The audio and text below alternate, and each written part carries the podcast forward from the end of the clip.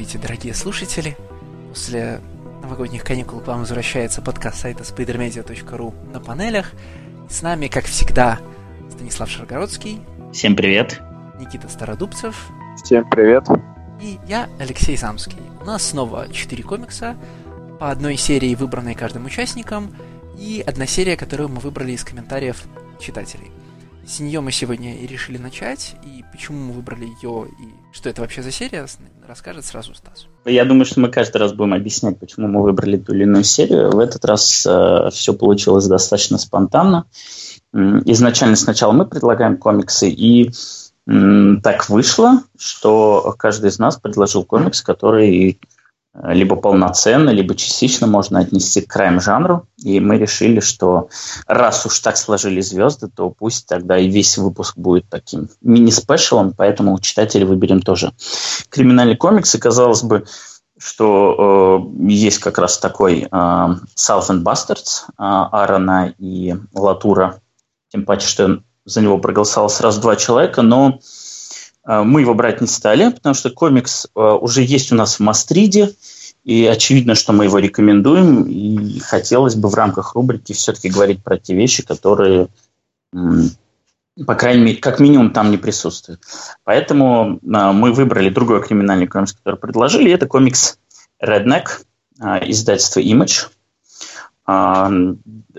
Комикс от дуэта восходящей звезды Донни Кейтса – которого, к слову, э, аж дважды мы отметили в лучших комиксах года, и этот комикс тоже там присутствовал, э, и художник Александра, э, я сейчас боюсь неправильно прочитать его фамилию, Эшерен, наверное, Эзерен, вот, и колориста Ди Канифи. Ну, в общем, не самые известные люди, помимо сценариста, который сейчас набирает потихонечку вес. Вот, а комикс является неким сплавом между как раз-таки южными ублюдками и американским вампиром Снайдера. Он рассказывает про а, семью а, вампиров, которая давным-давно уже живет в Южном Техасе, ой, не в Южном, в Восточном Техасе.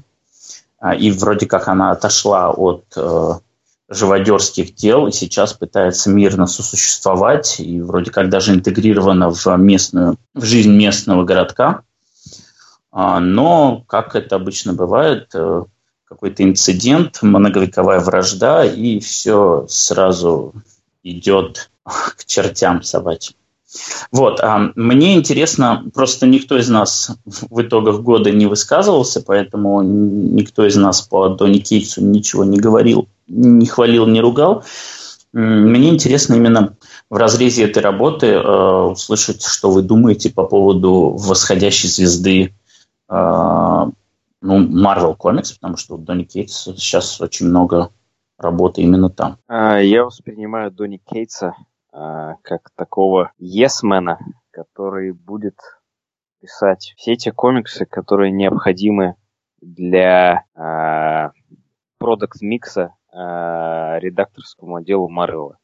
Он пишет э, всякого Таноса, э, еще всякую какие-то необязательные вещи. И для меня он, в общем, ну, не особо интересный автор. И, наверное, автор, который э, в конечном итоге э, не... Ну, это такой Чарльз Соул для меня, что ли. Вот примерно вот такая когорта.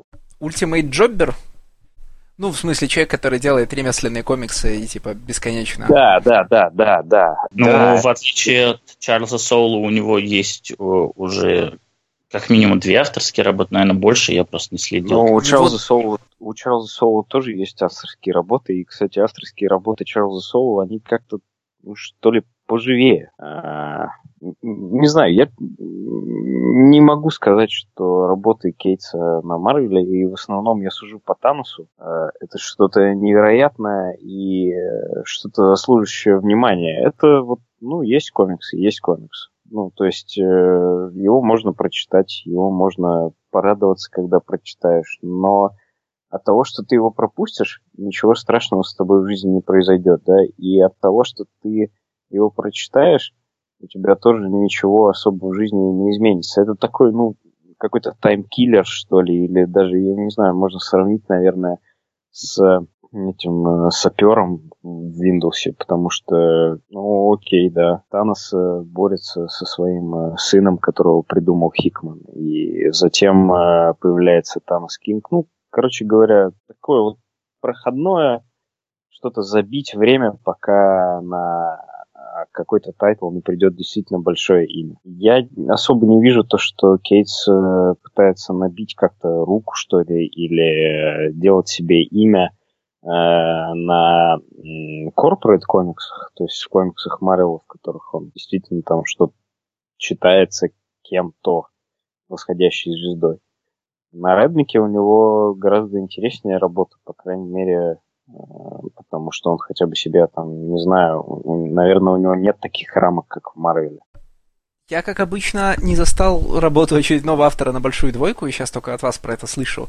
А э, для меня Кейтс это имиджевский автор, у него же там уже четыре, по-моему, серии, потому что The Paybacks, я боюсь перепутать, God Country, по-моему, он пишет. God Country, да. Да, и еще у него был такой комикс, вот я с Кейсом познакомился на комиксе Buzzkill, который на самом деле, ну вот, типа, вот, вот он точно такой же, как Redneck. То есть, э, Buzzkill это лимитка на 6, по-моему, номеров про... Э, про супергероя, который получал суперспособности от того, что упивался в хлам, а ну, как бы, и помимо там того, что совершал как супергерой, еще совершал все вещи, которые совершает алкоголик.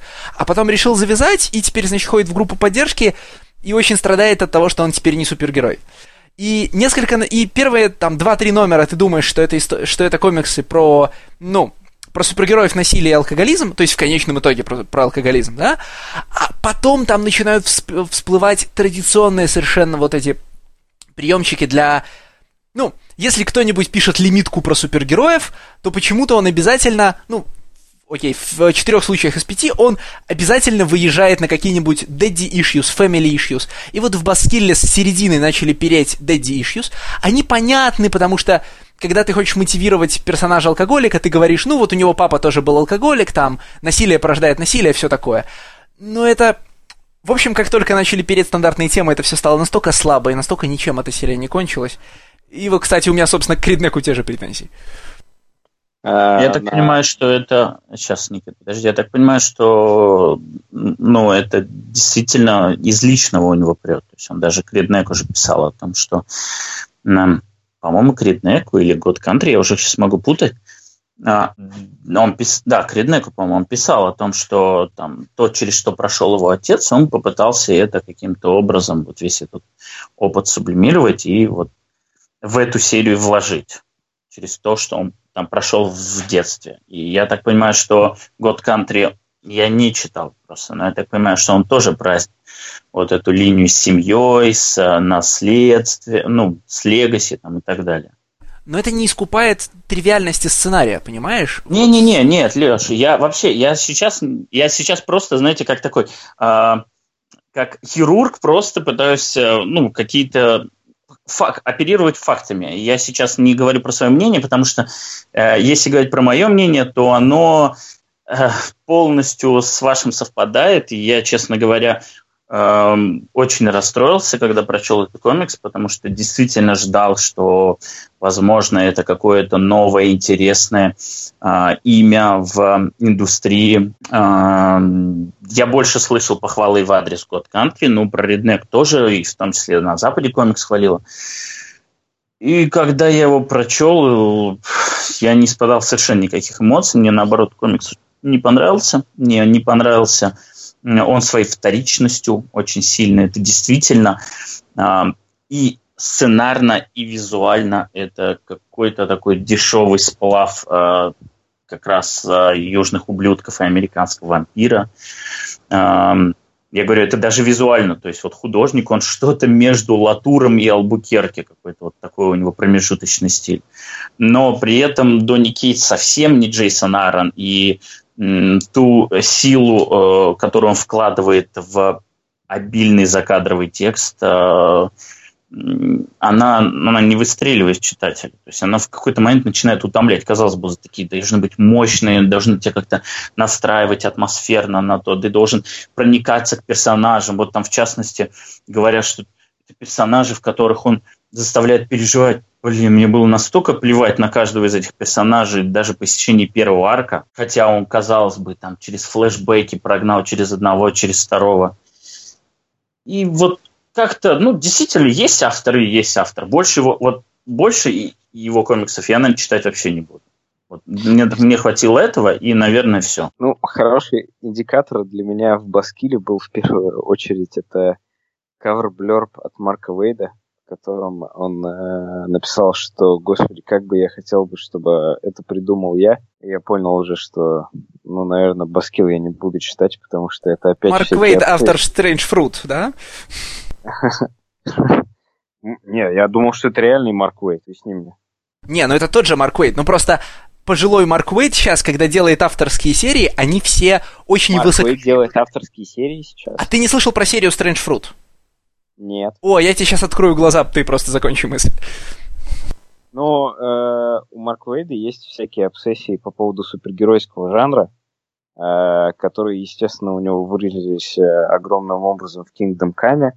Э, потом, соответственно, ну, в хорошем комиксе Irredeemable, э, но в тоже таком очень тяжелом, потому что супергерои, в общем, ничего не должны никому, да, у них, в общем, есть свои проблемы, и они тоже люди, и нельзя ни в коем случае из них, э, ну, Супермен, он, короче говоря, не, он не за Truth Justice и American Way, у него тоже свои проблемы есть, и он точно такой же человек, как мы, и все, в общем, супергерои, они Э, не идеальные, а тоже какие-то проблемные. И вот я думал, что было бы, если бы Баскил написал бы Марк Уэйт. Наверное, мне показалось, что это, наверное, самый плохой комикс в мире был бы. Марк Уэйт пишет про супергероя-алкоголика, который там, я не знаю, когда... Ну, то есть это можно сделать, этот концепт можно сделать весело или там страшно эмоционально, как, как бы это сделал, например, Гартеннис. Или можно сделать скучно, грустно и э, настолько паршиво, как бы это сделал Марк Уэйт. Там, э, я не знаю, этот герой, алкоголик, супергерой, там летит, врезается в какие-нибудь дома и как, э, как его, э, в общем, некомпетентность и реклесснess э, влияет на жизни обычных людей. И, о господи, я прям думаю про комикс, мне прям скучно становится уже. Вот, но расскажи мне про серию Strange Fruit. Я первый раз про нее слышу. Я знаю, что у Марка Уэйда был этот э, Band, по-моему, если мне память не изменяет. Там сайт какой-то, да? Да, где ну, выходили его, Irredeemable, Incorruptible, там выходили вот эти все. Нет, Strange Fruit это лимитка, изданная на каком-то мейджоре, чуть ли не на имейдже, где, значит, 50-летний э, белый человек Марк Вейд говорит, а что если Супер... Значит, а что если Супермен бы появился в период, значит, расовых трений в США и был бы черным? Что бы тогда было? И, ну, ты знаешь, да, Strange Fruit это, ж, это такая известная песня про линчеванного негра. Oh, no. Ну, типа, вот, значит, на южных деревьях... Эта песня поется на южных деревьях, порой висят странные плоды, да, их колышет ветер. Вот эти странные плоды — это тела в веревках. И, значит, Марк Вейд написал лимитку на 4 номера про, расов... значит, про супергероику и ее приложение к расовым трениям в начале века в США. Ну, и сделал, сделал это вот прям карикатурно, как очень белый пожилой человек прям, ну, там, там oh, нет ничего no, плохого, там но там все настолько... Джонс еще рисует, зачем? Джон, боже мой. То есть вот да? все те проблемы, которые есть у Марка Уэйда в серии Champions, когда пожилой Марк Уэйд пишет подростков, вот все те же проблемы есть в серии Strange Fruit, только, ну, только проблема не в том, что Марк Уэйд не понимает подростков, а в том, что Марк Уэйд не понимает расовое трение. А, а все остальное то же самое. Но вернемся... В какой момент карьера Джей Джи Джонса пошла под откос? То есть в какой момент он стал рисовать серию на буме про расовые трения вместе с Ларком Уэйдом? В какой момент у Джей Джи Джонса все пошло плохо? Вот это же был просто невероятный художник. И он сейчас невероятный, но почему он работает на такого низкого качества сценариях. В жанре о чем угодно говорить, только бы не говорить о реднеке, у меня есть другие ломающие новости. Я тут понял, что я читал God Country, и она нафиг выветрилась у меня из головы. И, и я вспомнил God Country, и она точно такая же, как Redneck, абсолютно. Только там Техас не восточный, а западный. Там вот... Леш, да. Э, это самый главный индикатор, нужно ли читать комиксы или нет. Если ты после его прочтения, ты вообще не помнишь, про что он, ты вообще не помнишь, что там было, Я даже не помню, как главных героев зовут, и я не помню, как, кто там главный герой. А, когда тебе не нравится комикс, ты можешь упиваться тем, что ты тыкаешь крысу дохлую через решетку, и тебе нравится ругать и сценариста, и художника, и как все плохо. И вот если бы, да я мог бы, если бы меня комар в шею не укусил, я бы написал, нарисовал бы лучше, красивее, все, все, все, все сделал бы как надо. Но когда ты про комикс вообще ничего не можешь сказать, потому что ты просто тупо не помнишь, что там происходило, хотя я Реднок прочитал там буквально неделю назад. А, там сколько, я не помню, там 9 номеров даже, по-моему. Я даже количество номеров не помню. И это, в общем, один из главных индикаторов, стоит ли он читать этот комикс или нет. Я согласен с, абсолютно с Никитой, потому что при том, что я, у меня очень хорошая память на имена, но Реднек, который я прочитал тоже примерно неделю назад, я не помню ни одного имени из этого комикса. А вы в процессе не путались? Вот у меня любимый вопрос, по-моему, каждый раз. А вот вы вас в процессе не потеряло между именами? Не, Леш, это, мне кажется, только твое, потому что тут, э, ну, только если между братьями, которыми там, только между ними разве? Да, там ну, и трое то, когда... братьев, да, у двоих имена, у третьего есть обычное имя, прозвище, которым его все называют. А есть же еще эти дети священника, они там фигурировали в какой-то момент. Мне тяжело. Не, ну «Дети священника» — это вообще какое-то просто мясо сценарное. А, и честно, вот э, больше всего меня комикс «Реднек», что я больше всего в нем запомнил, и что меня, честно, больше всего пробесило, это тот дешевейший трюк с а, потерей памяти. И что же там на самом деле произошло? И он настолько тривиально сделан, он э, во-первых, растягивает все повествование там из двух номеров в шесть, чтобы в конечном итоге оказалось, о боже, на самом деле это не этот дедок спившийся, ой, дядя спившийся, а дедок, который там все ждет, когда люди опять начнут жрать на завтрак. Что это, оказывается, он все затеял. Вот ведь твист. Это просто такой дешевый сценарный прием, когда нам зачем-то э, совершается куча действий, четыре номера, происходит конфликт, который в конечном итоге оказывается надуманным, потому что на самом деле произошло все совсем другое. А ты заметил, там еще есть такой трюк, он пытается э, повторить прием, например, который есть в саге, когда в каждом номере есть поворот действия к худшему, ну то есть случается какая-то новая херня или развивается старая херня, которая ну, застав... приводит нас к концу номера к ощущению, ну вот раньше, ну типа, хуже уже быть не может, а в следующем номере еще хуже. Но Кейтс это делает таким образом, что он каждую новую вброшенную проблему в следующем номере решает. Типа, хренакс, теперь наша проблема дедок, э, значит, с э, чердака. Но фигакс, детка убили, переходим дальше. Хренакс, наша проблема, у нас там нас явно выгонят из города. Ну, мы в следующем же номере ушли в другой город.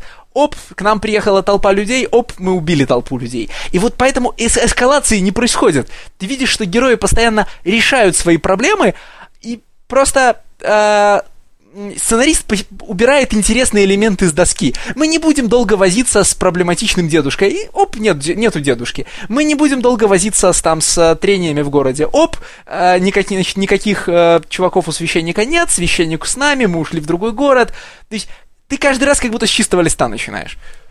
Да мне кажется, что вообще вот э, в плане каких-то сюжетных поворотов в этом комиксе они они нужны, чтобы были, потому что у сценариста есть вот конкретная линия этого bad blood, вот значит, как э, люди, которым казалось, было на роду написано там вражда, ненависти, они от этого отказываются. Вот такой невероятно сильный посыл – Э, но надо как-то про это рассказать историю, какой-то конфликт, и вот начинает вымучиваться эта история, вымучивается. И, э, честно, для меня как бы кульминацией вымучивания стал тот факт, что у этого комикса не лимитка, а ongoing. То есть зачем существует продолжение, я вот для себя, честно говоря, не понял. А я когда ну, после вспомнил... того, что произошло. Я когда вспомнил про God Country, я осознал вот на фоне трех авторских комиксов, для чего это все ангоинги. У Баскилла же тоже, это лимитка шести номеров, но, как обычно, ну, типа, если она будет продаваться хорошо, она будет выходить дальше, и там шестой номер ориентирован на продолжение. Но, по-моему, он не выходит дальше. Так вот, что я осознал. А, значит, Кейтс — это такой Макс Лэндис. А, значит, только в, только в комиксах и про, и про мрачное. Все, что у него есть, это хай-концепт. Что, если наш супергерой будет алкоголик и получать силы от алкоголя? Что, если у нас, значит, э, вампирами будут реднеки в глубинке Техаса? God Country, кстати, точно так же работает. Что, если у нас американские боги будут происходить в глубинке Техаса? И как и Макс Лэндис, дальше хай-концепта, который, в общем, вкладывается в одну фразу и круто удивляет неподготовленную, неподготовленную аудиторию, он проехать не может. Он дальше может выезжать на том, что он м, довольно аутентичен, в смысле, он жил в этом Техасе, он видел этот Техас, и бытовые подробности он, наверное, пишет правдоподобно, хотя в Реднеке нет никаких таких вот бытовых подробностей, за которые можно зацепиться. Но это не дает ему ни сюжета, ни, ни персонажей, ни каких-то поворотов по пути, да? Все, что у него есть, это хай-концепт. И, кстати, хай-концепт Риднека уже существовал как успешный телесериал на канале HBO. Э, скажи, Алексей, а мне э, нужно стесняться, если мне нравится Дирк Джентли Макса Лэндиса? Тебе нужно испытывать по его поводу то же, что мне нужно испытывать по поводу Доктора Кто. А, ну-ка, поподробнее, я не понял, я не понял вот это сравнение. Ну, ты помнишь, мы в Вот прошлом... это, вот это оскорбление просто. Ну, ты помнишь, мы в прошлом выпуске батлили на предмет того, ну, стыдно ли смотреть Доктора Кто? А, да, и я могу сказать стопроцентно, что стыдно. Ну вот, в таком случае Дирка Джентли смотреть тоже стыдно. Я замечу, что я еще ко второму сезону не приступил, и, наверное, не приступлю совсем, потому что Ну, вряд ли я- меня я- кто-то уговорит. Я тебе могу сказать, что второй сезон очень стыдный. То есть, Ну, то есть- он хуже первого. Ну, в первом сезоне... э, Собачка есть, я понимаю. не- Нет, э, что мне больше всего нравилось, это абсолютно спиженные с Моррисона, с раннего Моррисона враги, которые вот этот культ машины, которые культисты, хиппи, которые из тел в тела перепрыгивают. И главный, в общем, главная трагедия одного из главных антагонистов это то, что его из, э, там, условно говоря, Мика Джаггера переселили, ну или из какого-нибудь глэм-рокера, да, э, его переселили в тело брюскшего э, непонятного владельца механика или там смотрителя зоопарка, по-моему, смотрителя зоопарка.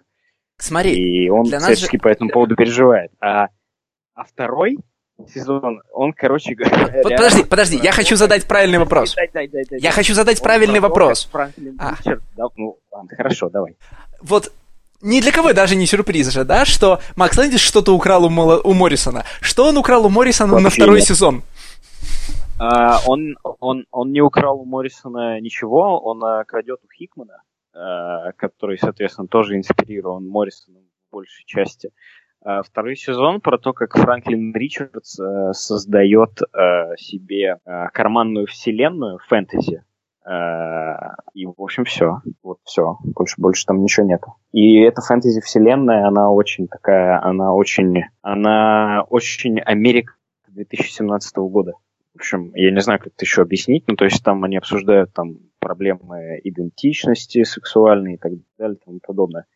Вот, и, ну, меньше, там меньше э, обсессии Макса Лэндиса, да, то есть по крутым ассасинам с непонятными силами и про то, как, в общем, э, всякие э, государственные спецслужбы, они, ну, полные дебилы и полные, в общем, неудачники.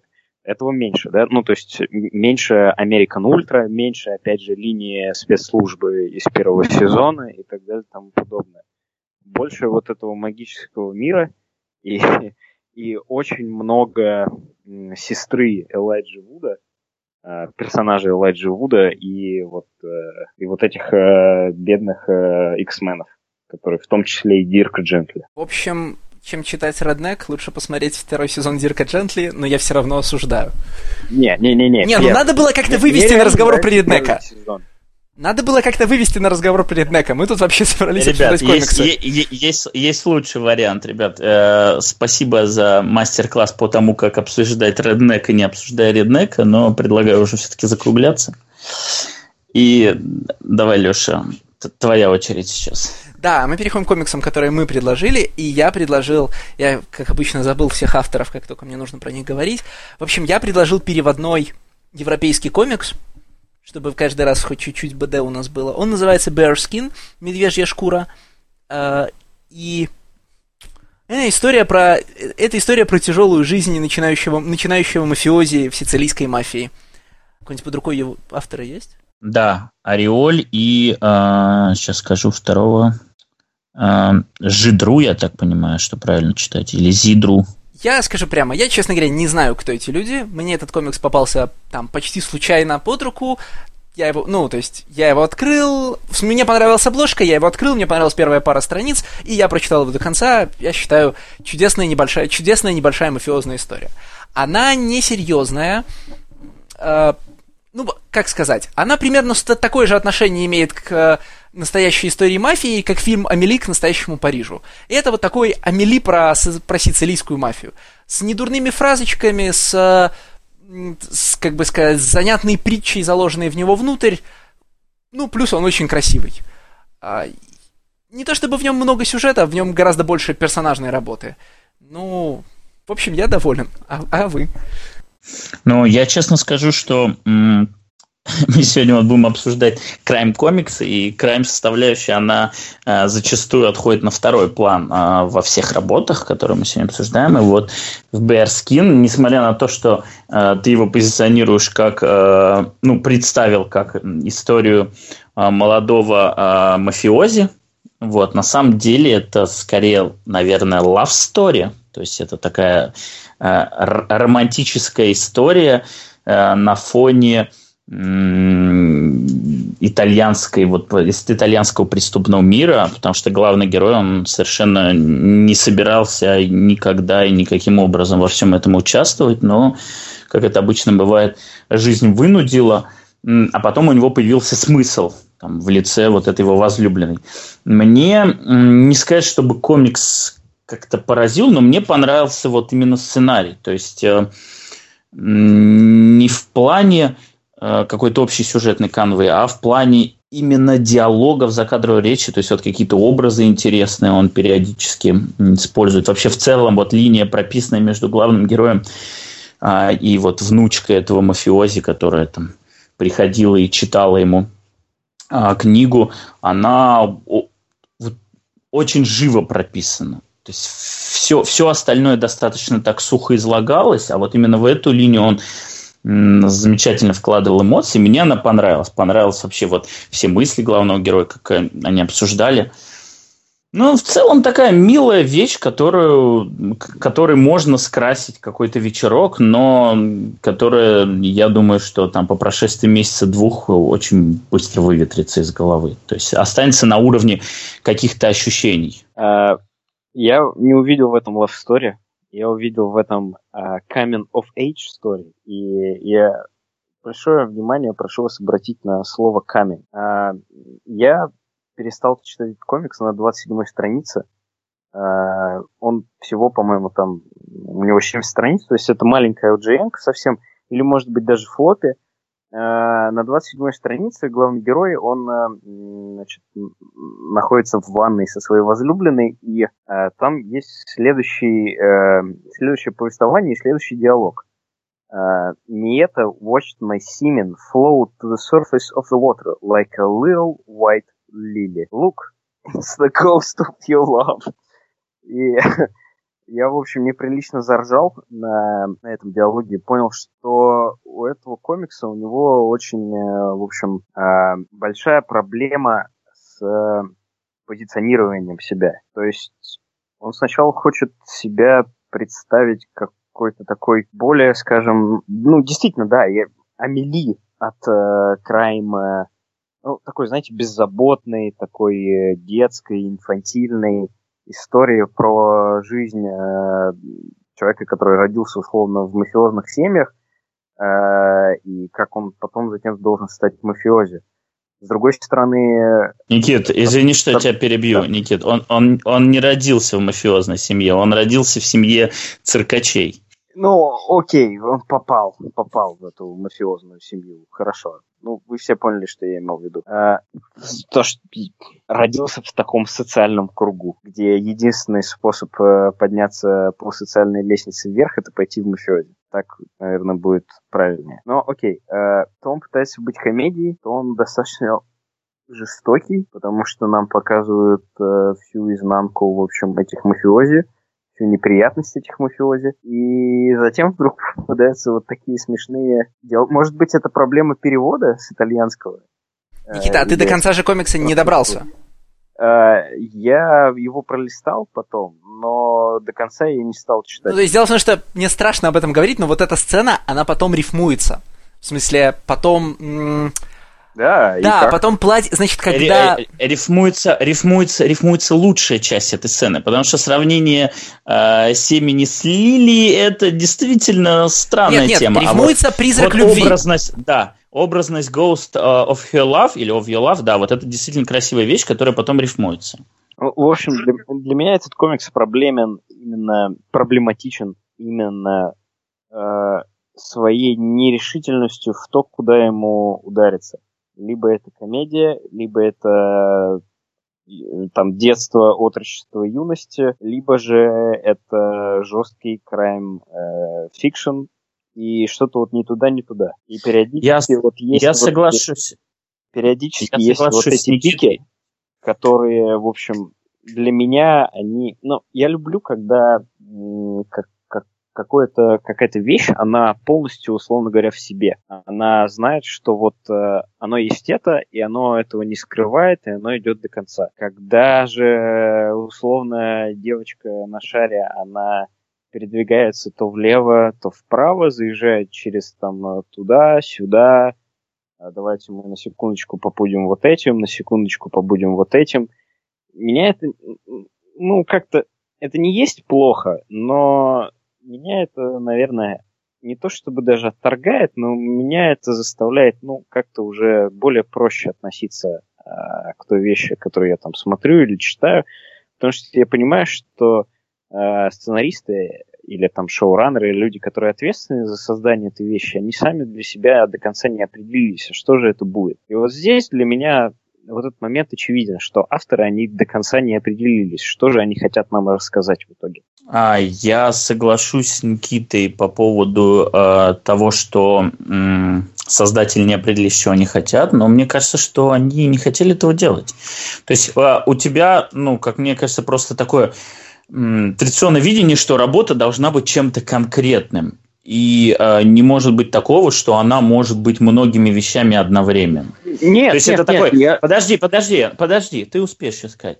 Вот, а, то есть здесь э, действительно, ну, ты вот поправил меня, что это coming of age, а не love story, но обычно это вещи, которые связаны между собой и, в общем-то, как в этот раз и произошло. Но а, при этом рассказывая ее, он действительно делал шаги в сторону в, в жанровом плане. То есть э, там периодически это действительно комедия, потом это такая романтика, потом, э, значит, этот главный мафиози, который э, обязан каждый вечер возвращаться с запятнанным белоснежным костюмом, и вдруг он в какой-то вечер собирает долги, никак его кровью не заляпал, и он останавливается и совершенно случайно убивает одного из пастухов, мальчишку обычного. То есть в этот момент комикс погружается в жутко депрессивные мрачные пучины. Но э, он... То есть он, он это делает не для того, чтобы, так, как мне кажется, такой шок-фактор.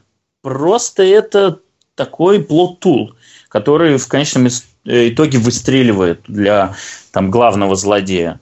То есть это а, а, очередное, ну, такая рифмовка одной из тем этого произведения про, про то, что нужно отдавать отчет, что у каждого там действия есть свои последствия. Они есть и для главного героя, и для главной героини, и для там, всех, кто в этом комиксе принимает какое-то активное участие.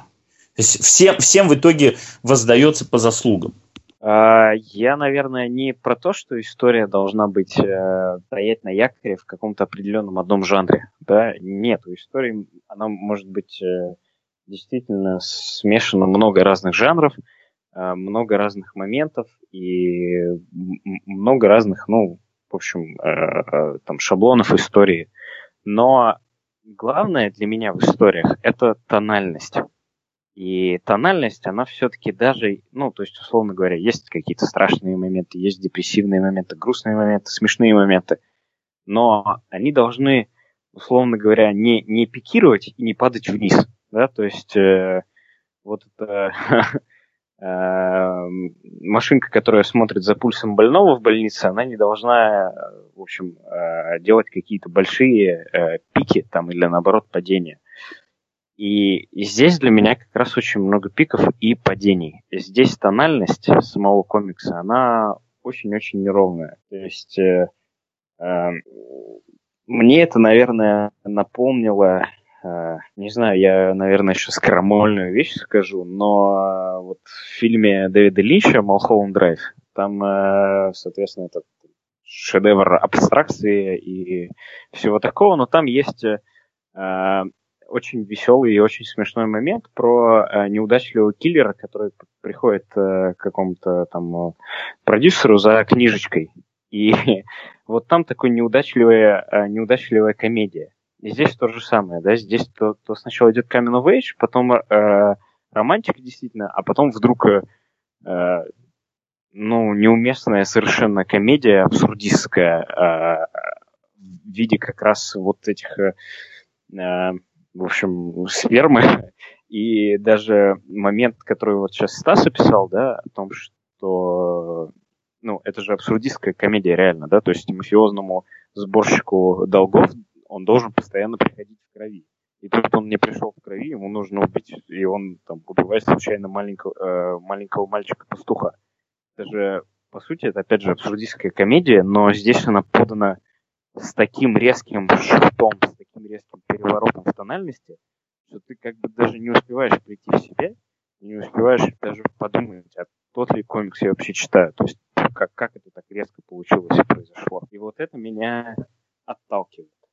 А ты не думаешь, что, возможно, ну, например, э, что, например, твои, твои пределы, знаешь, колебания в тоне, например, они связаны с там, с нашей привычкой, например, читать в большинстве своем, ну, я, конечно, не знаю твоих читательских привычек, в большинстве своем, например, американские комиксы, которые гораздо более э, цельные тонально, вернее, в которых гораздо меньше позволяется стран, ну, э, некоторых вещей. Вот, к примеру, да, ты заостряешься на 27-й странице, ну, в смысле, вот на, короче, на истории про сперму. Не связано ли это с тем, что у нас сформированы читательские привычки американскими комиксами, которые, даже когда они самые развращенные, они насмерть, насмерть пуританские. Самый развращенный американский комикс более пуританский, чем французская наружная реклама. Э, наверное, да. Ты прав, наверное, потому что американские комиксы, которые я как раз и привык читать, они действительно они пуританская мораль, Uh, у них действительно этот был Вертром, который там все запрещал, и э, курить показывать нельзя, и письки, сиськи показывать тоже нельзя, и все плохо. Uh, но здесь, мне кажется, все равно это немножко другая проблема. То есть, uh, условно говоря, у комикса должен быть тон, и он э, может быть разным, но он действительно не должен пикировать. Ну, то есть условно говоря, если вдруг uh, какой-нибудь uh, комикс там, Чайкина типа Black Kiss начнет уходить в серьезность, а не, в общем, в мастурбационный мануал, то это для меня тоже покажется странным. Я это просто к тому, что мне не были заметны, пока вы не стали говорить об этом, перепады тона в этом комиксе. То есть он для меня воспринимался как вполне цельный э, по манере, по настроению материал, да. В общем, в нем для меня, в общем, самые брутальные сцены были, видимо, не очень брутальные, а самые комичные не слишком комичные.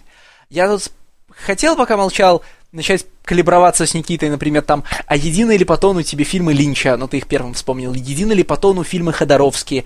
Я не... Нет, вообще. Нет. Вот к тому, фильмы что... Ходоровского я вообще смотреть не могу, вот честно, я не, не могу смотреть э, фильмы Ходоровского, они но они не для меня просто, да, я могу оценить его гений, я могу оценить э, то, как он снимает эти фильмы, я могу оценить там э, визуальную составляющую, но сам фильм, он, он не для меня.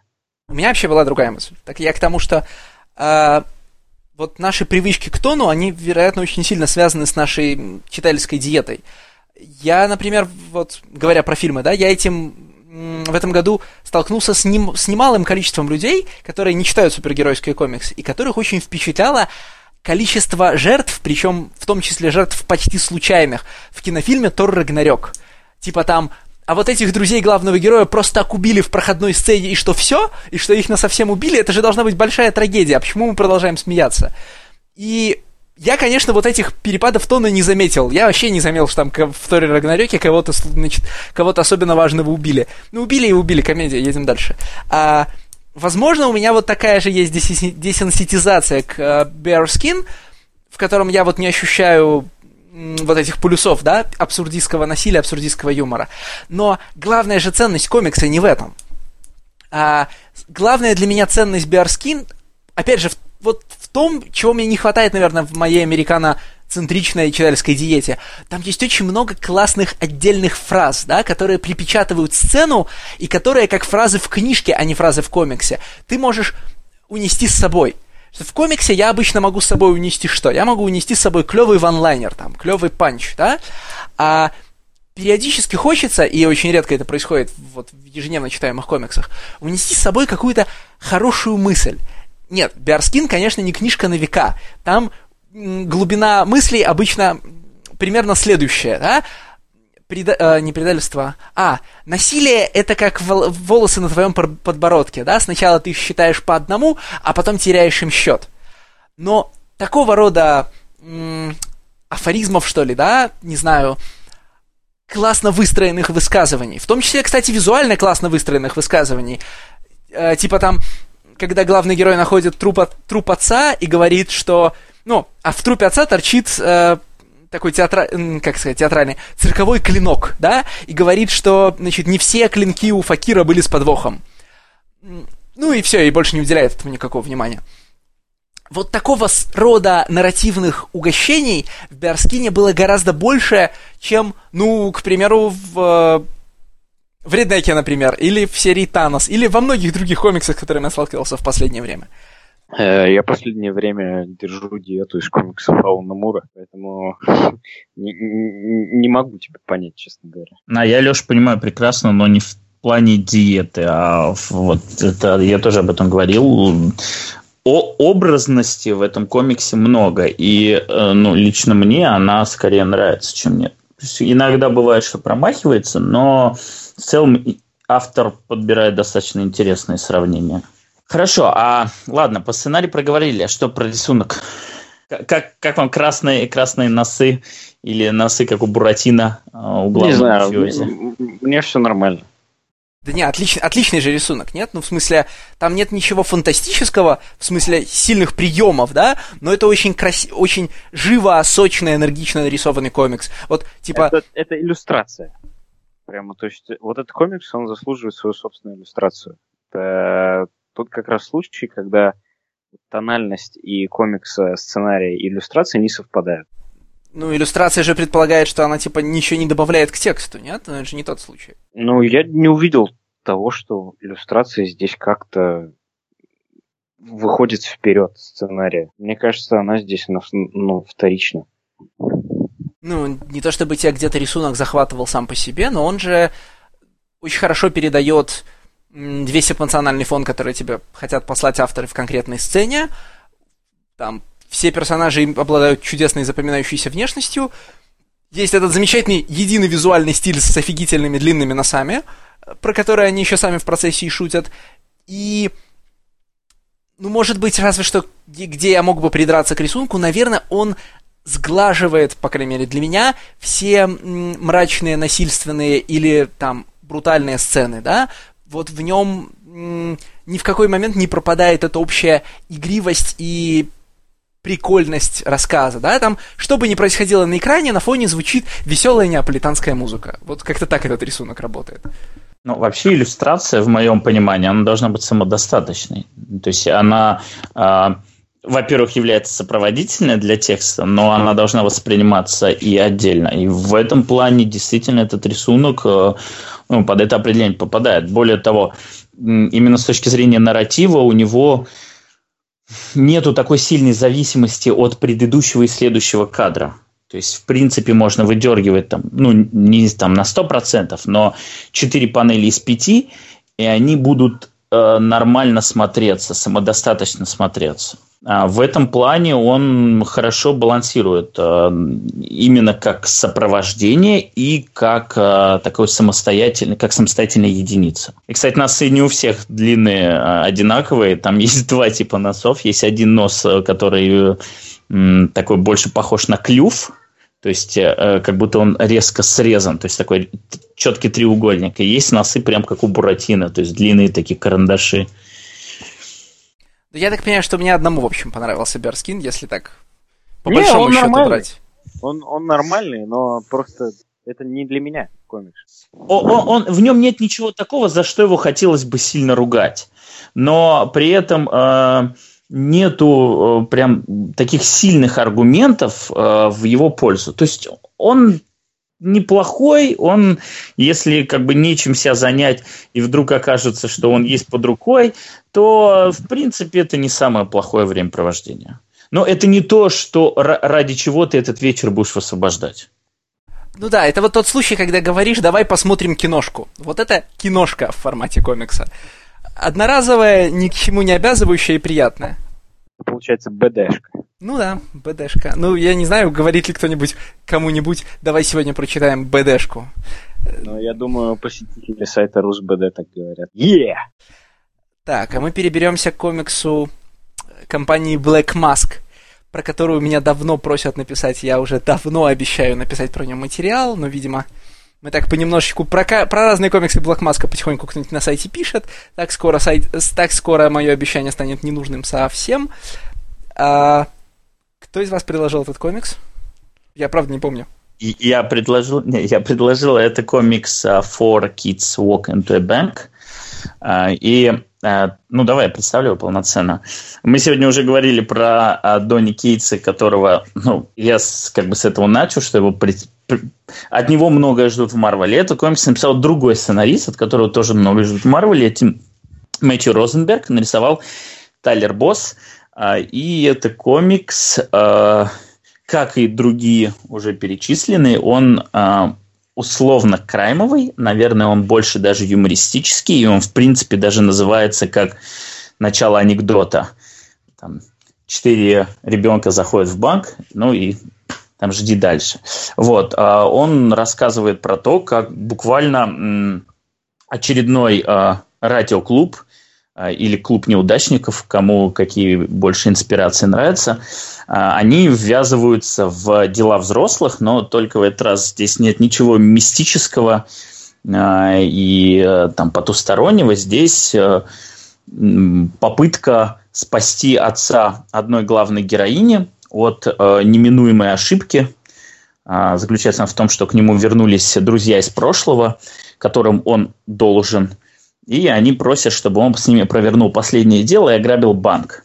И дети решают ничего, ничего лучше не находят, как э, предотвратить это, ограбив банк до них.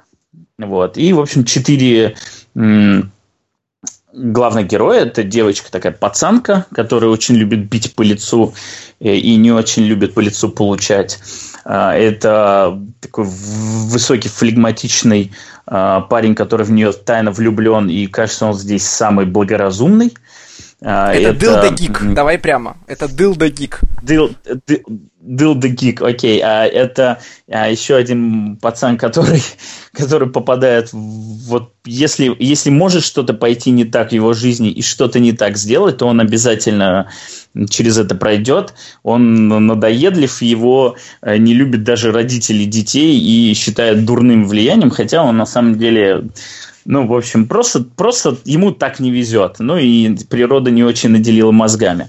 А, и последний пацан, который, наверное, самый смешной, э, он все время говорит шепотом, то есть настолько шепотом, что приходится вглядываться в Э, в пузыри, потому что его текст написан ну, там, ну, не самым маленьким кеглем, но значительно меньше, чем весь остальной текст.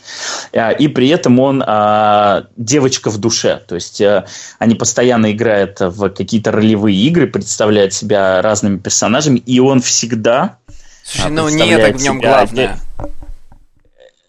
В смысле? Ну подожди. Ну, в смысле, главное, это... что он застенчивый и все время нервничает. Ну, а то, что он два раза играет девочку, ну, господи, какая разница. Нет, нет, Леша, нет, Леша, это он в каждой игре, во-первых, и во-вторых, в конце, когда они выбирают костюм для ограбления, чтобы их не узнали, он идет туда в платье девочки в розовом. Это то, на что тебе автор показывает несколько раз, и не знаю, насколько это сейчас поликорректно будет звучать, но это то, что э, его частично определяет, как Слушай, персонажа но ты помнишь, на фоне что, остальных. Ты помнишь, что в гонке он позиционирует себя как вертолет? А потому что там невозможно женского рода. Но Нет, при это этом я чтобы за- закруглить за- шутку. Вот, значит, Окей, окей. он позиция... Он Не, как, как вертолет? Нет, Леш, в душе он девочка, а иногда позиционирует себя как вертолет. Нет, нет, нет, нет, подожди, подожди. Он в каждой игре... Подождите. Да тормози ты. Как вертолет, шутка заключается в том, что он в каждой игре умирает первым. И, естественно, он должен был быть вертолетом, чтобы Нет, первым ну, эффектом подожди, взорваться. Стас. Нет, нет, э, шутка здесь этого персонажа в том, что э, на волне э, поднятия, в общем, э, движения э, за борьбу прав транссексуалов и трансгендеров и прочих людей, которые хотят поменять свой пол или определяют свой пол как-то по-другому, э, так называемые альтрайты стали э, выступать с, со следующим э, со следующим посылом. I sexually identify as an attack helicopter. И это внутренняя шутка. Понимаешь, что мальчик определяет себя как девочку, да? А иногда как боевой вертолет. Да, Окей. это шутка действительно. Ты можешь прямо сейчас загуглить эту, прости господи, копипасту I sexually identify as an attack helicopter, и у меня там, э, и я планирую себе покупать, короче, э, под, э, под подмышки эти э, ракеты Hellfire, и ты все поймешь. То есть это шутка не то, что он умирает первым, а это шутка в том, что он действительно себя в каждой игре, он себя сексуально определяет. Окей, хорошо. Нет, ну Я слушайте, не знал, шутка про знаешь. вертолет, очевидно, она не в комиксе. Шутка про вертолет, очевидно, вот она. Вот я ее произвел сейчас, да? Автор ее явно не имел в виду, потому что и вертолет-то не боевой. А вертолет, по-моему, я уверен, новостной. я, я, я уверен, что Мэтью Розенберг э, имел это в виду, потому что он достаточно активен э, на разного рода форумах, э, в том числе и на CBR-овском форуме, э, форуме он активен, а, и на Reddit, кстати, он активен, и, э, в общем, я думаю, что с этой копипастой он прекрасно знаком.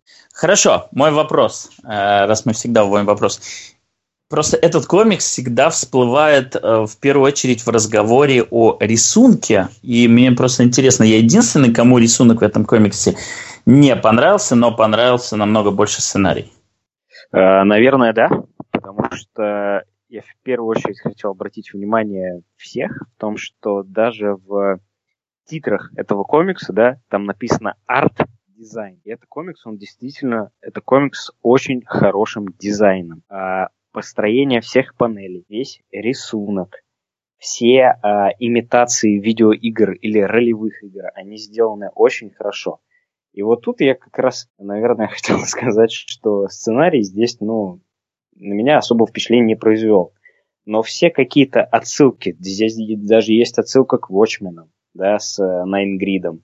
Здесь есть Хокусай, э, здесь есть э, битэмапы аркадные, здесь чего только нет. И это настолько хорошо сдизайнено именно, простите меня за вот такое мерзкое слово, это действительно так хорошо визуально выглядит, э, что казалось, ну, как будто э, ты читаешь комикс Криса Уэра или э, Дэвида Ахи времен э, его там Хокая или э, ну, Хокая все-таки, да? Потому Вот что именно, элементы именно. были у, у Ахи в, в, Хокае.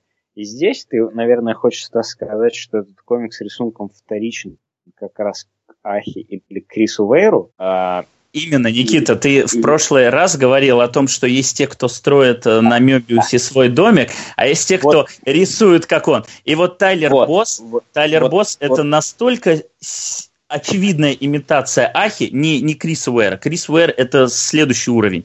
Это, ну, имитаторов Криса Уэра это, э, ну, прям вот хороших, я совсем не знаю. А Тайлер Босс, и, кстати, таких уже много. А, вот есть Рауль Аллен на Вэлианте, который инкерил а, а, Аху и теперь рисует как Аха. И вот Тайлер Босс, он рисует как Аха. То есть он в твоем понимании строит э, на Ахе свой Вот, вот, стиль да, и свой дом.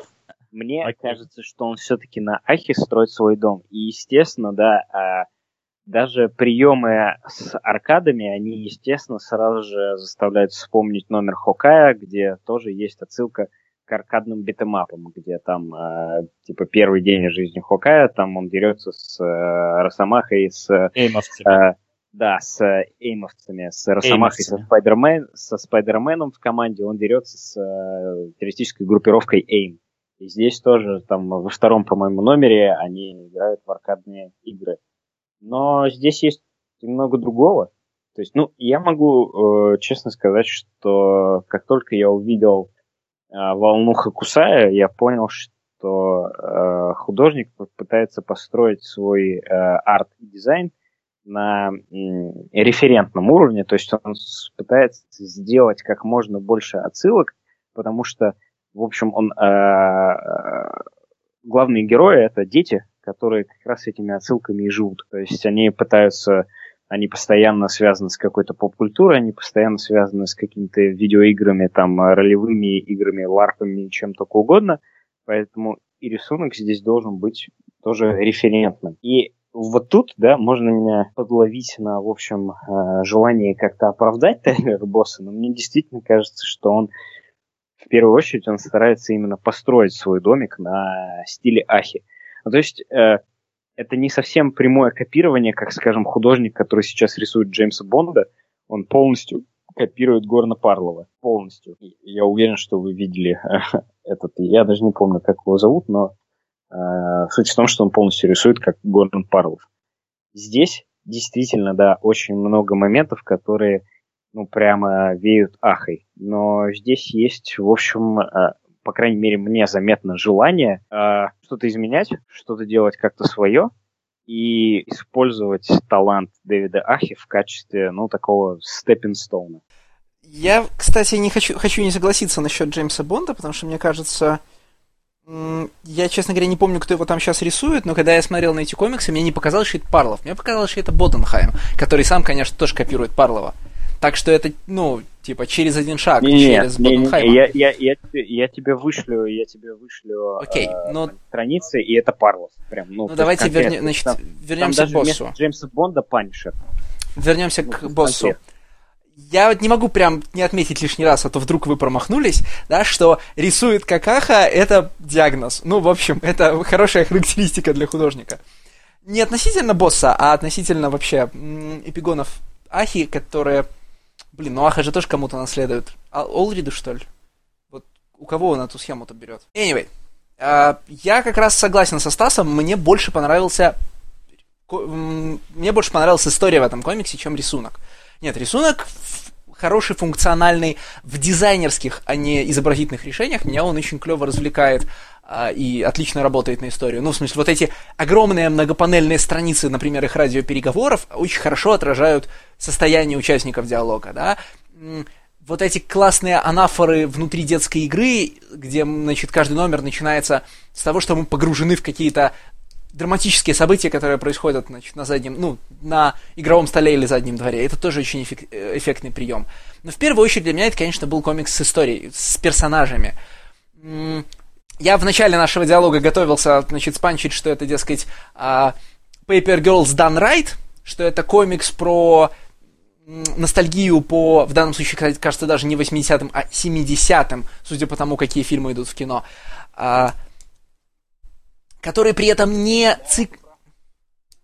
который при этом не зациклен на материальной культуре, да, на поп-культуре периода, а в первую очередь обращается к, ну, тогдашним настроениям и к тому, как работали, условно, к тому, чем тогдашние дети отличались от нынешних.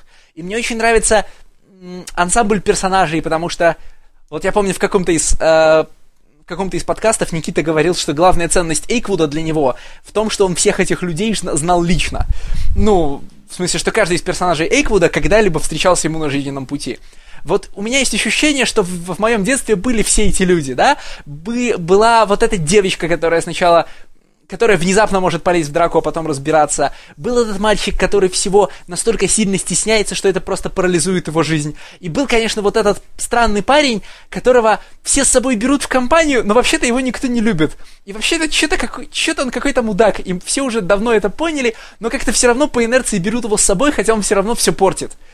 А, и, в общем, наблюдать за этими персонажами мне было гораздо интереснее, чем за фабулой, которая в целом, прям скажем, сдулась к финалу. И там пятый выпуск, мне кажется, наиболее слабый в серии. Особенно, блин, последние страницы. Я вообще не понимаю, зачем там нужны эти финальные страницы. А вот следить за персонажами, это да. Э, я никогда еще не был настолько согласен с э, Лешей. Это удивительно, в общем. Э, Леша абсолютно стопроцентно медицинский прав, что это Paper Girls Done Right, что это Paper Girls без э, зацикливания на действительно материальных частях поп-культуры, что это такой типа дух, ну, блин, там даже старский хач есть, это явно 70-е. Но вот здесь у меня как раз другой момент. Э, к персонажам я абсолютно равнодушен, потому что у меня как раз, ну, вот таких архетипов в моей жизни не было никогда, поэтому для меня здесь, наверное, сценарная часть отходит, конечно же, на второй план, нежели чем именно вот дизайнерская часть рисунка. Не сам, э, не сам рисунок, а именно как все, как все построено. Я бы хотел э, сценариста хвалить не вот за фабулу, потому что она действительно здесь, ну, не представляет большой интерес, а именно за приемы, за сцены, за какие-то удачные решения. То есть в, сценарий, он никогда не а, замыкается в какую-то одну формулу, которая начинает зацикленно повторяться из номера в номер. То есть он не находит какое-то успешное решение и на нем выезжает. Он постоянно каким-то образом экспериментирует. Иногда это может не сработать, иногда получается хорошо. То есть э, ну, мне, например, понравилось момент, когда э, этому как бы особо ничего не предполагал э, этому ничего не предшествовало, но вдруг автор ломает четвертую стену тем, что говорит, что ну, подготовка к банку – это очень долгое, муторное дело, поэтому мы делаемся монтажом. И вот показывает две страницы и дает опять художнику их красиво задизайнить. А, как автор вот через а, эти сцены, где они м, играют либо в аркаде, либо в РПГ, э, либо просто во дворе в машинке, как он через них, э, ведя это параллельное повествование, рассказывает, что происходит в реальности. То есть все это какие-то такие мелочи, которые вот в целом для меня сложились такое очень приятное, приятное впечатление. Но опять-таки не от истории. Мне кажется, она вообще здесь вторична. Это, знаете, как такой шоу-кейс. Вот, то есть просто посмотрите, что я умею, как вот такой прием я умею, а еще вот вот так вот я могу повествование построить, а вот здесь вот такой хук неожиданный, ну и так далее. Вот как шоу-кейс этот комикс, как шоу-кейс Мэтью Розенберга, этот комикс мне понравился. Я не могу сказать, что этот э, комикс заставил бы меня как-то смотреть на Мэтью Розенберга с другой стороны. Э, ну, во-первых, это э, выпускник э, школы Снайдера э, сценаристской, которую он вел одно время в DC. И это уже, в общем, должно что-то вам дать. Э, во-вторых, это опять такой же, помимо вот этой серии, все остальные его комиксы на Марвеле, они вот как раз такие же, ну, давайте, у вас есть какая-то общая статус-кво, общая линия для издательства, я буду делать комиксы, вы ее в этом стиле и, в общем, не буду не отходить никуда на шаг назад. Его комиксы в Марвеле, они, ну, такие же, как у Донни Кейтса, на самом деле. Я соглашусь. Ну, смотри, я не говорю о том, что это какой-то э, сильный авторский голос, который сейчас придет и сделает Marvel комиксы по... Или сейчас уже делает по своему видению. Нет, я считаю, что он действительно, как Донни Кейтс, такой ремесленник, но э, арсенал у него намного насыщеннее, чем у Донни Кейтса. Другой вопрос, будет ли он его применять э, также там, в комиксах Marvel, не могу сказать. Я вот сейчас считаю его э, Phoenix Resurrection и что-то как-то, как будто пишут два разных человека. Разве Phoenix Resurrection пишут немного человек как раз? Я думал, что там... Нет, там много, много рисует, много рисует, а пишет э, один Мэтт Ресберг. Мне тоже кажется, что тут э, нарративные приемы во многом происходят из контакта писателя с, ну, сценариста с художником. Что вот даже на том же Black Mask, то есть в тех же кристальных условиях, да, у Розенберга есть еще одна серия, которая тоже мне ничем не запомнилась, We Can Never Go Home, которую босс не рисует, он ее, кстати, красит, но не рисует. И она гораздо менее интересна по всем э, сторителлинговым решениям, да, потому что мы когда же говорим сейчас про четырех детей дизайнерские решения, мы имеем в виду решения сторителлинговые. Все эти э, отсылки, все эти компо- способы композиционно решить страницу, они же все как бы должны работать на рассказ истории, а не просто на демонстрацию того, какой Тайлер Босс крутой художник, да? И Судя по тому, что в другой авторской работе того же сценариста, в том же издательстве, этих находок гораздо меньше, они не содержатся в сценарии, они происходят из художника, который берется за страницу. Я, правда, боюсь, что я не читал других комиксов Тайлера Босса и не знаю, что в них. Кто-нибудь, ну вот, кто-нибудь... Вот помнит, я как раз к, к, к, к, да, к Тайлеру Боссу э, меня стало резко хуже отношение после того, как я прочитал второй его комикс из жизни. Это one-shot э, в ангоинге э, «Черепахи Universe». Э, и там он э, работает с э, таким штатным сценаристом э, именно Turtleverse. И это был очень плохой номер – и там а, появилось, то есть он тоже там старался применить вот эту свою дизайнерскую штуку, значит, там вид э, сверху, где э, нам представляется все как такой план здания, из которого там черепахам надо убежать.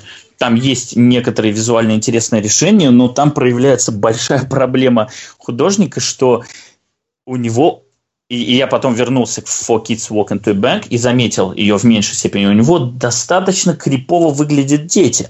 То есть он старается пропорционально а, их рисовать значительно меньше взрослых, ниже взрослых, но визуально а, некоторые дети у него выглядят не настолько сильно младше, то есть выглядит это как высокий взрослый и низкий взрослый. И создается такой визуальный диссонанс. Кажется, что э, просто немножечко с пропорциями кто-то переборщил. Я это, ну, это очень сильно видно в, там, в этом Я согласен с тобой. И заметно здесь. Я согласен с тобой, потому что изначально я этот комикс... Э, я вообще не очень люблю крайм-комиксы, потому что э, в своей юности я пересмотрел огромное количество крайм-кино, и, честно говоря, это уже обрыдло эта тема абсолютно. И поэтому изначально я этот комикс просто листал и смотрел. А потом я его прочитал.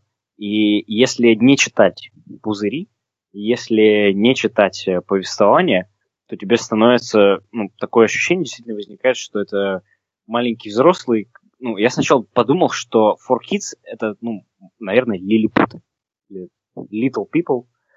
Э, но когда я прочитал, я понял, что это уже дети. То есть, если просто этот комикс смотреть, листать, вот ты пришел там в комик-шоп, и ты листаешь его, у тебя реально возникает ощущение, что главные герои, возможно, это лилипуты.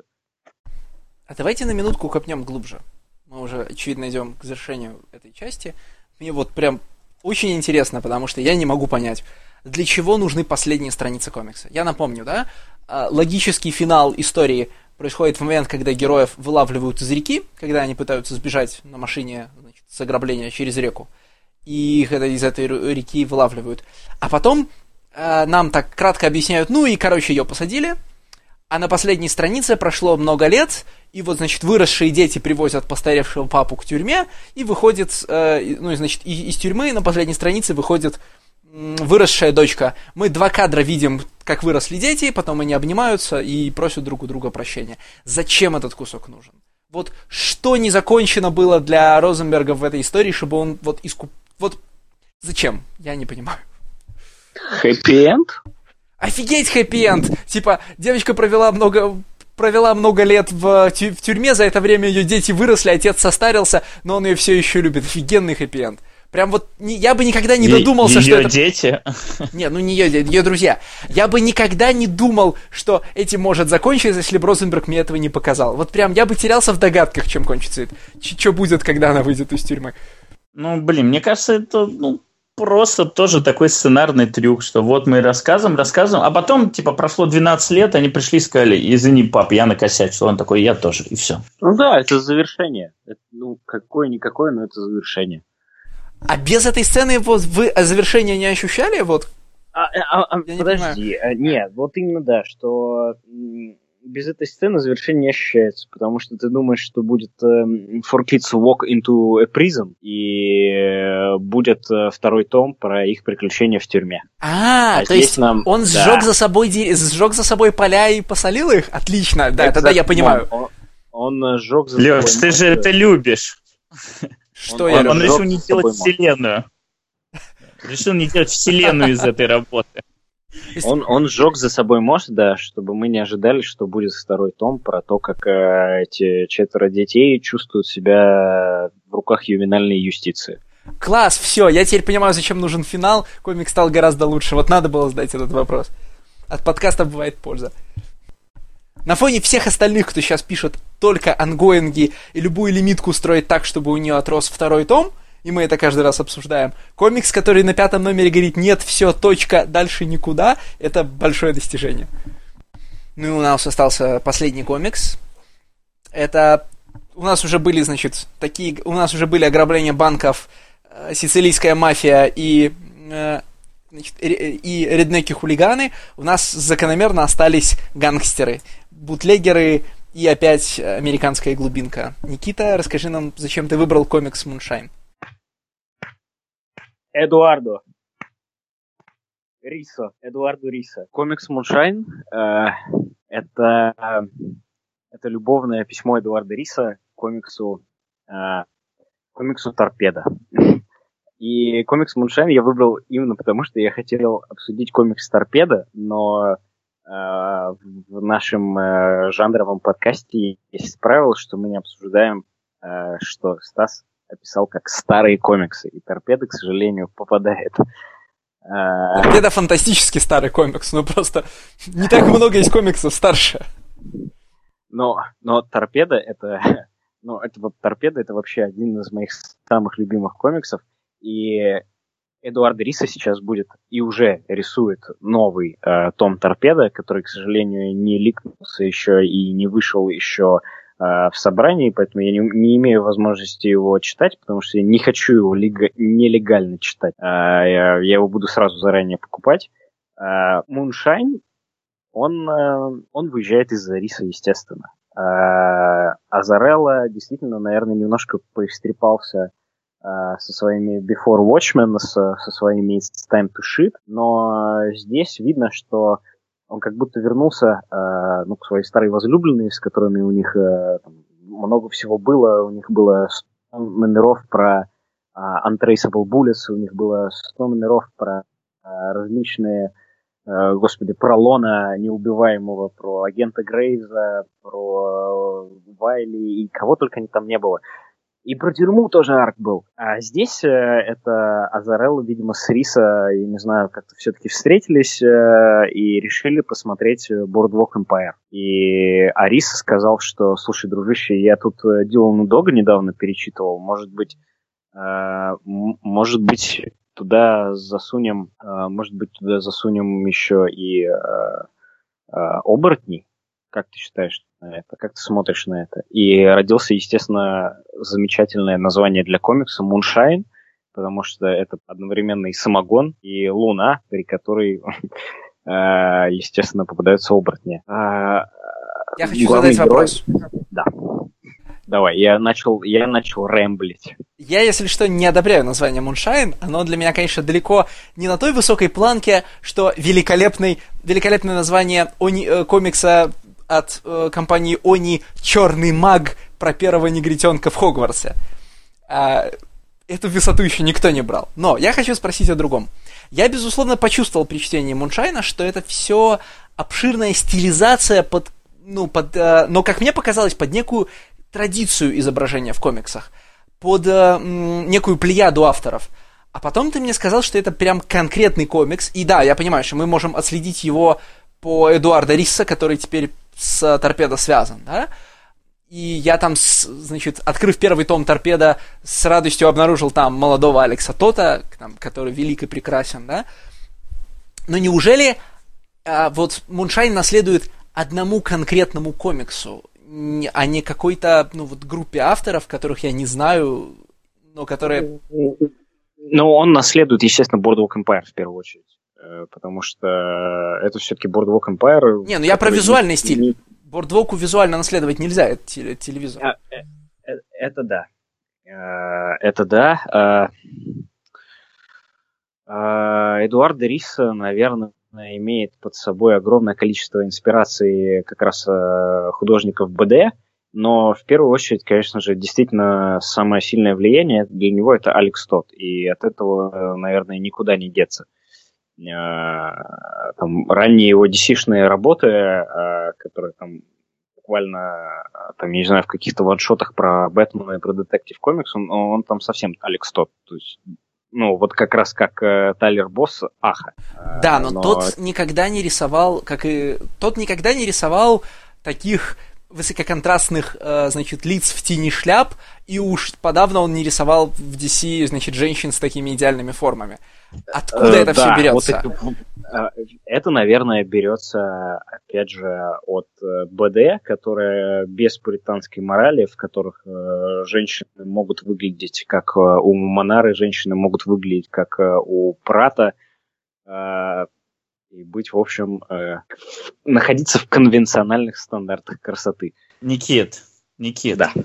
Но ведь, но ведь торпеда Алекс Тот рисовал две истории. Ну, и, там и, и, и, и лучший, подожди, подожди, и, и лучший, и, да, и лучший эпигон а, Алекса Тота это не Риса, а Зонич, потому что он просто Алекс Тот Реборн. А ну, торпеда да, это в основном да, Жорди, Жорди Берне. И Жорди Берне не очень похож на Эдуарда Риса. А, а Жорди Берне рисует 98% торпеда. Я согласен с вами, но все, в общем, как давайте я сейчас попытаюсь сформулировать. Весь, э, весь визуальный стиль торпеда, он разработан э, Алексом Тотом. То есть э, от э, самого э, торпеда до Э, Рескала до э, там, форм зданий, до машин, автоматов, костюмов, э, женщин. Он, они разработаны Алексом Тотом. И Джорди Берне здесь ничего нового не придумывал, он действовал исключительно по дизайнам и визуальным заветам Алекса Тота. И я, мне кажется, что Эдуард Риса, он э, держит у себя в голове именно визуальный стиль что-то, и э, его желание показать этот комикс торпеда, а мне действительно хочется думать, что это любовное письмо торпеда, возникает из-за того, что за торпеда все-таки э, за фундамент торпеда ответственен Алекс Тот. Слушай, ну я вообще не понимаю твоей вот идеи. А что, что значит разработал визуальный стиль, э, по которому теперь работает Джорди Берне? Э, он, он же не придумал, как выглядит Марс, и как выглядят э, здания и технологии на Марсе. Он рисовал 1936 год. Это не Алекс Тот выдумал, как выглядят костюмы в 1936 году и оружие. Слушай, ну нет, но это довольно тонкий момент, потому что тот же самый 36-й условно год, э, ну, плюс-минус, да, рисует, например, там, Джек Кирби, когда Кирби рисует ну, криминальные да. комиксы, да, и очень многие люди рисуют в конце 30-х, начале 40-х истории про гангстеров. Я почему так зацепился за вопросы, откуда это все берется? Потому что я, я совершенно не грамотен в БД, но я перечитал там 100-500 э, комиксов Золотого века про криминал разнообразный, еще до, до ЦЦАшный, да? Э, и там нет ничего и близко похожего на то, что делается в, тор... э, что делается в торпедо, не у Тота, а после него. И мне от э, современных эпигонов, от современных любовных писем, как вот, например, э, Муншайн, хочется уйти к чему-то аутентичному, да, чтобы там тоже были вот эти мужики в пиджаках и вот эти женщины с идеальными формами, но все это происходило прям ну вот по горячим следам, да, вот в 36-м произошло, в 37-м рисуем, чтобы у этого всего была искренность момента. И я поэтому сейчас вот так значит, жадно вам внимаю и жду, когда же мне скажут, куда мне пойти и кого мне читать, чтобы там мне вот этого все дали. Потому что торпеда в этом смысле дает, да, он гораздо ближе к тем событиям, и поэтому там есть некая такая... Ну, короче, когда э, Рисса рисует в 2016 году э, стильные костюмы 30-х, он рисует ретро, да, он рисует такой модный стилизованный антиквариат. А когда то же самое делают чуваки в, в комиксах 40-х, они просто рисуют модные костюмы. И вот от ощущения просто, просто рисуют модных парней в модных костюмах, вот прям кружит голову. Леша, Леша, а ничего, что торпеды комикс э, 80-х, кажется, годов. Ж- Жорди Бернет родился в 1944 году. Я а тогда ты хочешь, не... чтобы он в 40-х рисовал торпеда? Нет, я не говорю, что он в 40-х рисовал торпеда, а я вот хочу кого-нибудь более... Ну, типа, они же тоже на кого-то опираются. Тот ведь тоже не с нуля это все выдумал. Вот скажите мне, куда мне припасть, откуда растет вот эта традиция с вот этой манерой изображения? Куда мне отойти еще дальше, чтобы не питаться современными пигонами? Я думаю, я думаю, я думаю, тебе надо идти в, синдика, в синдикативные стрипы и там искать вдохновителей. Серьезно, потому что тогда, тогда, тогда были только они, по сути. Наверное, да, наверное, это, блин, э, господи, как э, называется стрип, э, где детектив в желтом костюме Дик и Трейси. Да, наверное, я как... хотел как раз сказать, э, мы вот проскочили этот момент, помните, в Биарскине есть страница, где автор устами персонажей объясняет, что на самом деле все, что ему нравится в комиксах, это Дик Трейси, и носы у него такие, потому что в Дике Трейси лица такие, да, и костюмы у него такие, потому что в Дике Трейси они такие. А, тут же то же самое, наверное, что-то происходит, ну, в смысле, вот эта вот грандиозная стилизация, которая происходит даже в Муншайне, где прям э, все гангстеры, ну, никто из гангстеров не обладает одинаковым, например, там, ростом, весом или конфигурацией растительности на лице. Это же тоже, да, King Syndicate, э, значит, Дик Трейси, в котором были злодей с квадратной головой, злодей с треугольной головой, вот это все. Я а думаю, что это Эду... Эдуардо Рисо и, и, и его желание не халтурить, а э, желание делать, э, даже, даже если этот персонаж появляется для того, чтобы через пару страниц убили, он все равно должен быть запоминающимся и, и выделяющимся. Единственный человек, который не халтурит в комиксе Moonshine, это Эдуардо Рисо. Э, блин, а что у вас за претензии к Азарелло? Вот э, я, я э, просто это для читателей скажу, я перед подкастом специально попросил, чтобы мы обсуждали Moonshine после Реднека, потому что э, на, насколько этот комикс лучше Реднека в хай-концепте, то есть в исполнении хай-концепта, и не только визуально, он и сценарно на совершенно другом уровне. То есть э, Азарелла именно с Риса, это правильно, что он вернулся к своему там, любимому э, коллаборейтору он, э, они уже себя настолько изумительно чувствуют, что он всегда знает, когда нужно отойти и дать э, там Риса порисовать две-три немые страницы. А, или когда, там, ну, когда нужно, чтобы рисунок начал рассказывать историю, а не его сценарий. Но при этом, когда Азарелла начинает писать, он тоже пишет потрясающе. То есть все те монологи, за которые я не взлюбил Реднек, здесь уместны и здесь бьют в самую точку. Я могу ответить тебе на вопрос, но мой ответ тебе не понравится. А, да, с закадровым текстом здесь все хорошо, потому что там у Брайана Зарелла есть, ну, есть мастерство и много лет опыта, и там способность писать закадровые монологи Бэтмену, условно, или Джону Константину с годами не потеряешь. А, мои проблемы с комиксом Moonshine в следующем. Во-первых, если выбросить из этого комикса хай-концепт, в нем ничего не изменится, а мы прочитали уже сколько там, 6 или 7 выпусков. То есть прям эта история полностью будет развиваться сюжетно точно так же, если поменять в ней оборотня на мужика с, значит, с вот такенной пушкой, да? Как, или как этот, как этот мысль, воображаемый персонаж назывался в «Святых из трущоб». Вот, вот такенный ирландский верзила, да? А, во-вторых, а, этот комикс успешно может быть, если бы нам не нужно было рисоваться, э, любоваться на Эдуарда Риса, он может быть успешно сжат вдвое без какой-либо потери смысла. Потому что количество, количество сцен, в которых Азарелла просто переставляет персонажей слева направо, а потом справа налево, тут превышает, ну, по крайней мере, пределы моего терпения.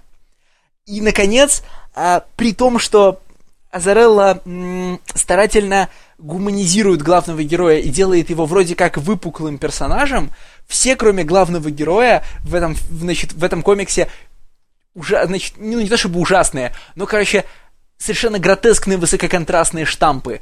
Там прям вот нет...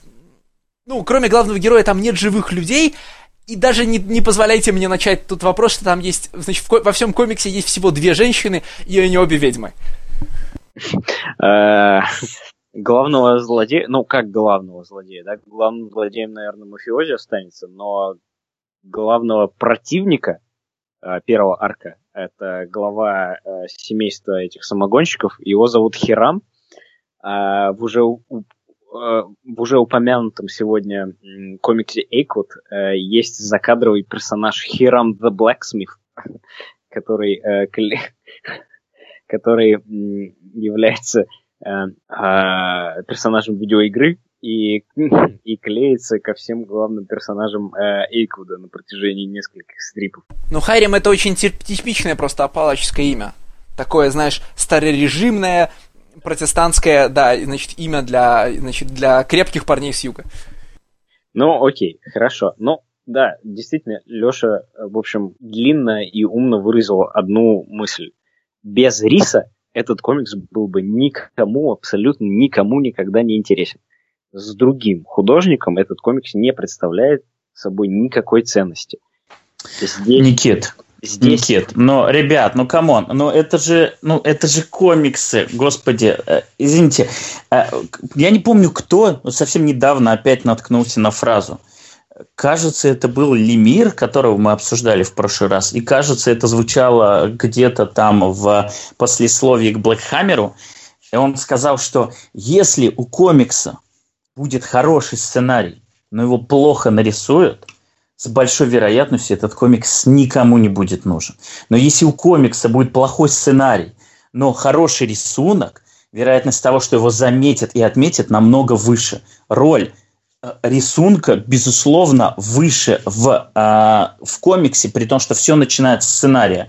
И в индустрии очень мало авторов, которые могут работать с любым художником, даже самым шлачным – но за счет своего сценария выезжать. Это уровень Алана Мура.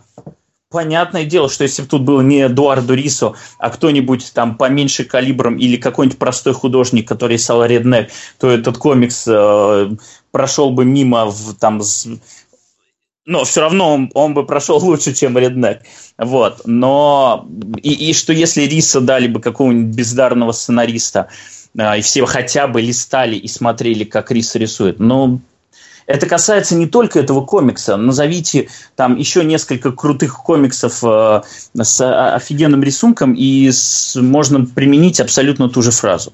И то же самое, кстати, можно э, ответить на претензию Леши про хай-концепт. Хай-концепт зачастую зачастую именно на уровне вот глобальном он нужен для того, чтобы зацепить читателя. И э, зачастую хай-концепт это просто какой-то символизм, что если мы там заменяем вот эту вот инородный элемент в этой э, там обыденной истории, то ничего не поменяется. Это касается не только Муншайна. Хай-концепт не должен так работать.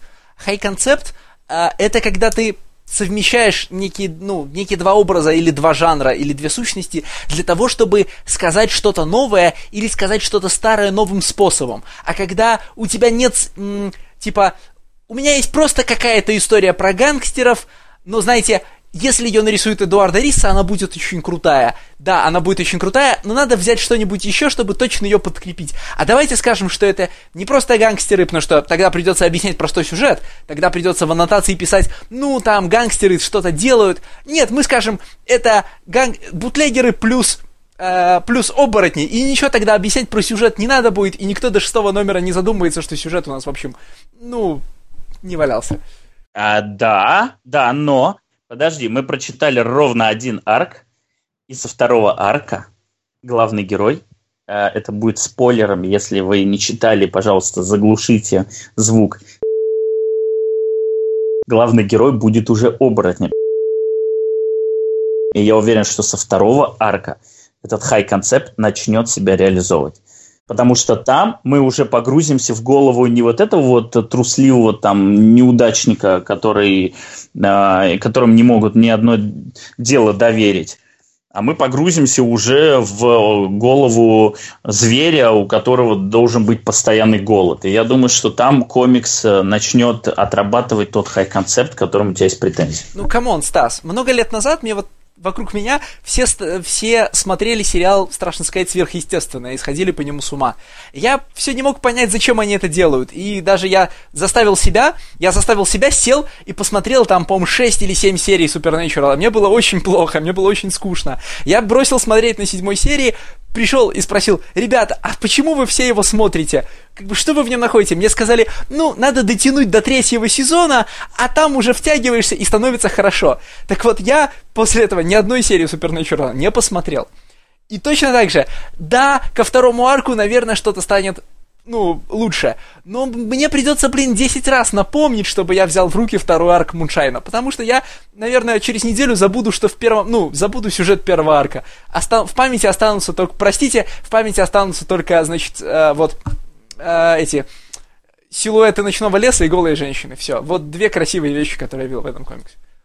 Слушайте, а мне наоборот нравится э, тот факт, что первый арк, он, э, в общем, особо-то без оборотней, то есть там просто враги оборотни, а сам герой это замечательный алкаш, которого послали э, договариваться о э, закупке какого-то невероятного вкусного хорошего первача.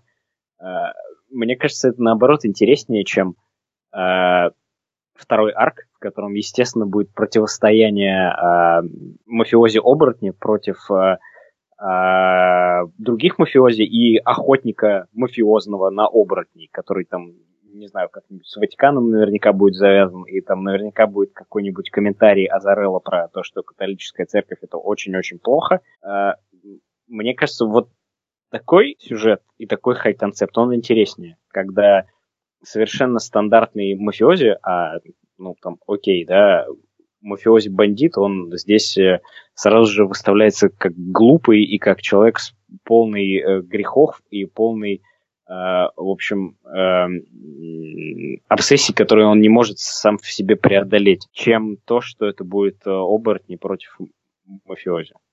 А зачем же меня составили терпеть весь первый арк? Нельзя было вот к вкусному сразу перейти?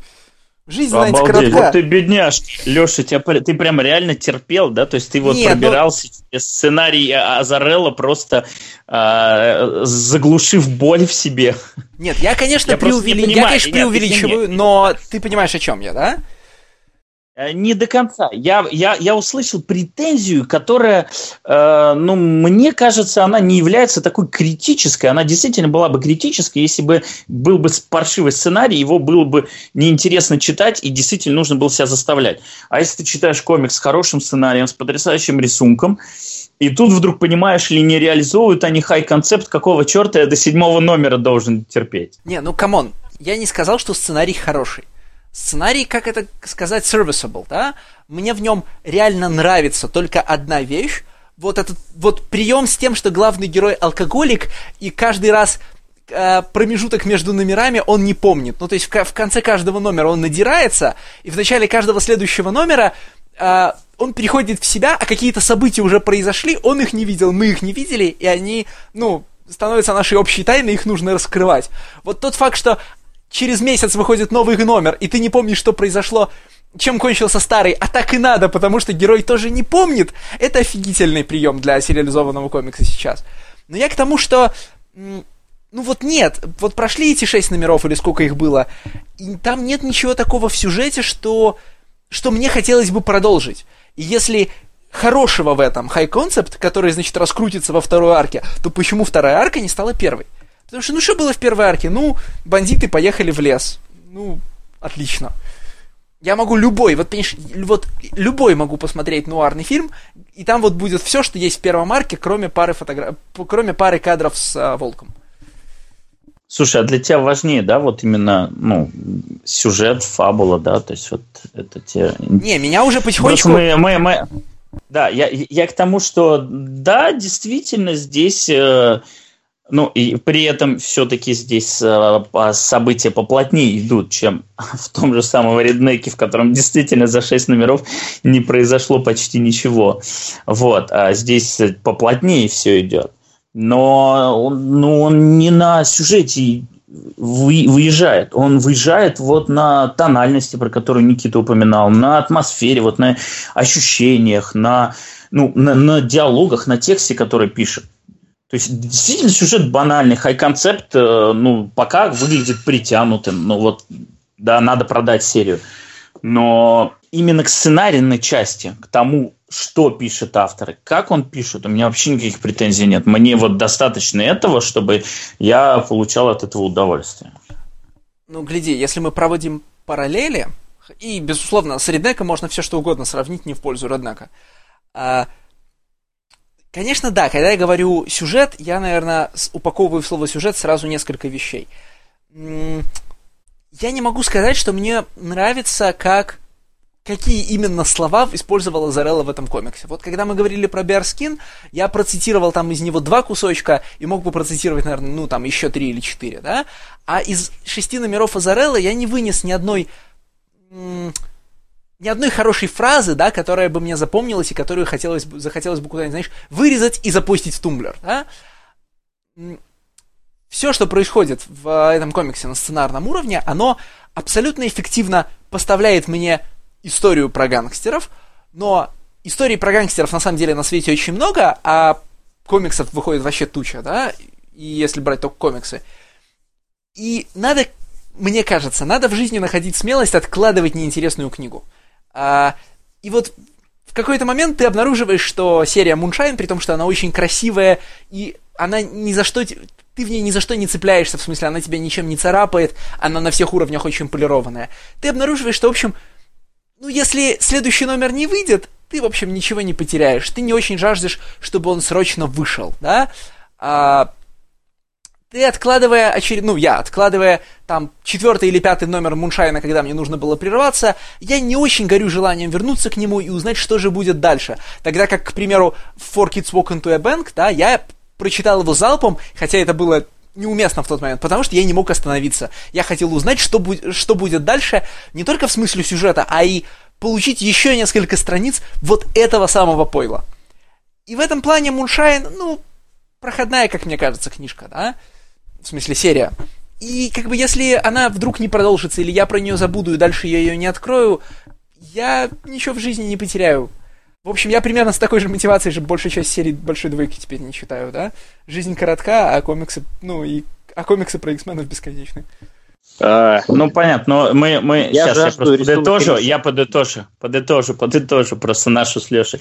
Мне кажется, что мы уткнулись в банальную вкусовщину, потому что все то, что э, Леше в этом комиксе не понравилось, все это мне в этом комиксе понравилось. Ну, то есть вот есть объект, одному не понравился, другому понравился. Слушай, там, а, ты вообще много краем, краем комиксов читаешь? Я к тому, что, может, я просто в волну не попадаю. У меня, ну, у меня даже вот я сейчас смотрю две полки краем комиксов. Книжек краем комикс направления. Я просто очень мало читал современных краем комиксов, да, ну, за исключением, может быть, там, того, что есть в самом первом Мастрите, да, ну, там, Стапуль, еще чего-то. И читал в основном старые краймы, да, вот, ну, 30-х, 40-х годов э, довольно унылые в комиксах. И, понятно, смотрел всякие там фильмы, которые сняли депортированные французские алкоголики, значит, э, про американских гангстеров. Возможно, просто Moonshine попадает в определенный вайб современного крайм-комикса, там, который ты умеешь ловить, а я ловить не умею, поэтому... Поэтому картинки мне в нем запоминаются гораздо больше, чем сюжет. Ну, кому? Что такое современный крайм комикс? Я вот посмотрел, что у меня стоит на полке. Это все комиксы разные. Есть комикс Scalped, есть комикс Parker, есть комикс Stray Bullets. Э, что? Они все крайм, но при этом они совершенно написаны по-разному, нарисованы по-разному, и они вообще про разное. Вот смотри, кстати, вот Паркер характерный пример.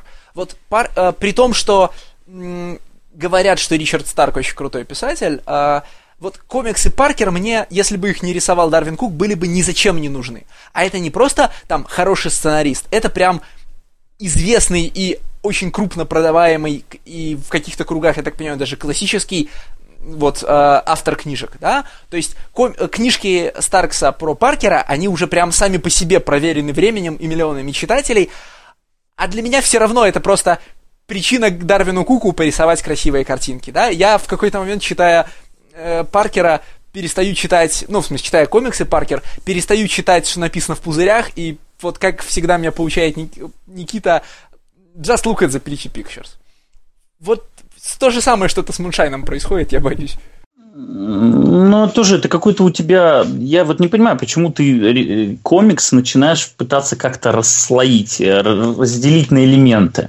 То есть, очевидно, что э, когда я говорю там про Паркер Кука, я говорю не про Паркера, а Ричарда Старка, потому что я его ни одной книги не читал, ничего не смотрел, и мне никакого интереса не представляет. Я, я больше скажу, мне криминальный жанр, э, наверное, наименее всего интересен в литературе. Вот, если мы говорим про книжки без картинок. Но он нарисован Дарвином Куком и написан Дарвином Куком. Не, написан вот. он, а кстати, это... Э, весь текст там старковский. Это, это, это, это прямая экранизация. Да, там... А, там... то есть там вообще ничего от него да. нет, да? Да, да, да, это прямая экранизация, там только дизайнерские, опять же, находки э, Кука и прекрасные иллюстрации Кука. И вот, э, например, комикс, который осадный, то есть там Joyride, по-моему, называется, где э, Паркер попадает э, после ограбления в закрытый, э, закрытый парк развлечений. Он, да, а, Slayground, да, да, да, да, да. Он, э, ну, он исключительно из-за Кука работает. Опять же, да, то есть э, там, ну, Старкс, да, действительно, это продаваемые авторы, и это такой Эм, опять же, да, фундамент э, поп-культуры американской, но, в общем, здесь я, наверное, соглашусь со Стасом, что без Дарвина Кука он не был бы интересен э, людям э, без грин-карты как минимум. Э, Муншайн — это, по сути, это тоже это просто развязывание полной рук риса. И здесь вот я не, не могу понять Лешу, Здесь ты все время ждешь еще больше риса. Еще больше риса. И ты будешь продолжать читать именно из-за риса. И тебе будет интересно посмотреть, что же еще в следующем номере риса нарисует, а не что случится с главным героем и как там, что случится с самогонщиками и что случится с э, ватиканскими охотниками на оборотней. Здесь ты просто как нарисует он э, Э, этих гангстеров, как он нарисует эти погоны на, погони на автомобилях, как он нарисует эти, э, там, я не знаю, это тот же самый лес. Кстати сказать, глубинку. Одна из вот самых... Все хочешь это смотреть. Одна из самых запомнившихся страниц Муншайна и блестящих страниц Риса это, простите, страница, в которой один из гангстеров отливает в писсуар. Вот когда они в гостиницу приходят, это блестяще построенная страница. Просто я никогда так долго не смотрел на страницу, на которой, на, на которой один из персонажей просто отливает. Я вот прям даже не могу объяснить, чем она хороша. Вот в ней, вот, там натурально есть три уровня изображения, в смысле, изображение уходит в глубину под, простите, дугой струи. И это фантастически хорошо построенный кадр. Просто я на нем залип. Да, я, кстати, хотел еще отметить, что это первый комикс, где Риса сам себя красит. И не то, чтобы у него был плохой колорист, нет, у него был отличный колорист, по-моему, колористка, я опять забыл, какая у нее фамилия, потому что она жутко сложная. Но Риса потрясающе себя красит, и э, что мне вот особенно бросилось в глаза, это насколько здорово он работает со светом и тенями. То есть вот, вот когда там лицо героя в свете фар, но там лицо этого же героя при другом освещении. То есть настолько вот все, все грамотно эти тона подобраны, ну, совершенно потрясающе.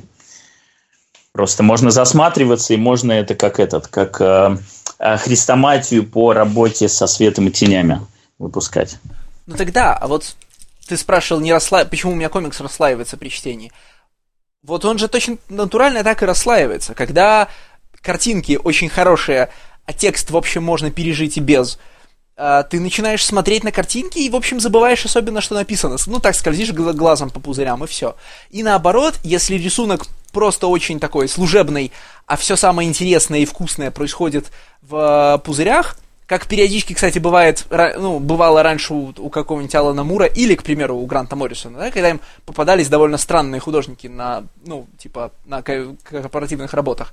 Ты, в общем, забываешь о том, что нарисовано, ну, ты так слегка тоже поглядываешь на страницу, чтобы понимать, кто там в кого вклинился, да, А в основном ты читаешь, что написано, потому что написано очень сочно. Вот так в данном случае и расклеивается. И опять ты назвал монстров жанра. Я тебе говорю, вот если ты мне принесешь 10 сценаристов, которые, а, работая в дуэте с кем-то, не картунисты, которые сами себя рисуют, а работают в паре с кем-то. Если ты назовешь 10 сценаристов, которые будут а, читаться прекрасно с любым, самым скучным и неинтересным рисунком, я сниму шляпу, потому что 10 ты не назовешь, скорее всего. А художников ты можешь назвать полсотни. Согласен, потому что, скорее всего, если эти сценаристы работают хорошо с любым художником, они просто уходят, а, они просто уходят делать прозу. А, ну, а художники, соответственно, из комиксов не уходят, потому что они без сценариста, ну, могут писать картины, но это несколько другое. Поэтому я думаю, да, типа абсолютно самостоятельные сценаристы удерживаются в комиксах только в том случае, если то, что им нужно, оно существует только в комиксах. Ну, вот как приведенное там Моррисон и Мура, они, ну, кому они нужны за пределами супергеройского комикса, в смысле хай-концептов, да?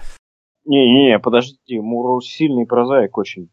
Иерусалим это реально сильно. Да, но вещь. смотри, но почти все вещи, которые Мура интересуют, или, по крайней мере, интересовали в а, предыдущие годы, в смысле рассуждения и оперирования идеями, они все находятся в комиксном пространстве. Ему было интересно да, говорить да. о супергероике, и как бы за предел... Ну, ну, господи, кто пишет про супергероику за пределами комиксов? Ну, Майкл Чабон, это «Приключения Кавалера и Клея». Ну, и, в общем, все, да?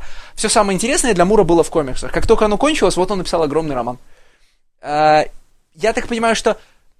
Да, Но я могу вот, то, кстати, буквально пару сценаристов назвать. Эллиса, проза Уоррена Эллиса, ну, так скажем, оставляет ну, желать лучшего. Ну да. А с, с другой стороны, вот, типа, в качестве хорошего сценариста, который работает с любым художником, можно назвать Геймана. Ну, так Гейман как бы и не сценарист, да? Гейман как бы уже все, прозаик. Ну, в смысле, в какой-то момент он, наверное, еще мог быть называться сценаристом комиксов. Ну да, 10 Ну вот к, к, к, к, вопросу, к вопросу об Элисе, да, тоже величина такая, но я не думаю, что ты будешь читать любую работу Уоррена Эллиса с даже да с парашными художниками аватаровскими и ты будешь от этого получать удовольствие. Абсолютно э... нет. Здесь э, здесь абсолютно прав, потому что да у Эллиса каждый его э, партнер художник он э, сам по себе величина и у Эллиса достаточно мало комиксов с проходными художниками. И, как правило, комиксы с проходными художниками у Эллиса, да, никто не читает. Это какой-нибудь там, я не знаю, Avengers, э, вот недавно только была OGN Avengers э, с Майком Маконом, по-моему. Гравел, Никита. Худший пример в данном случае будет Gravel. О, ну, это еще ты скажи какого-нибудь доктора Sleepless'а и там что-нибудь такое еще. Да не, я просто это... тут на днях узнал, что у Gravel'а выходит новый ангоинг, понимаешь? Уже пять номеров вышло. А никто не читает Gravel'а, да. Я боюсь, что я подвергну себя этой пытке ради меня 15-летнего, который читал самые первые, самую первую лимитку Gravel'а.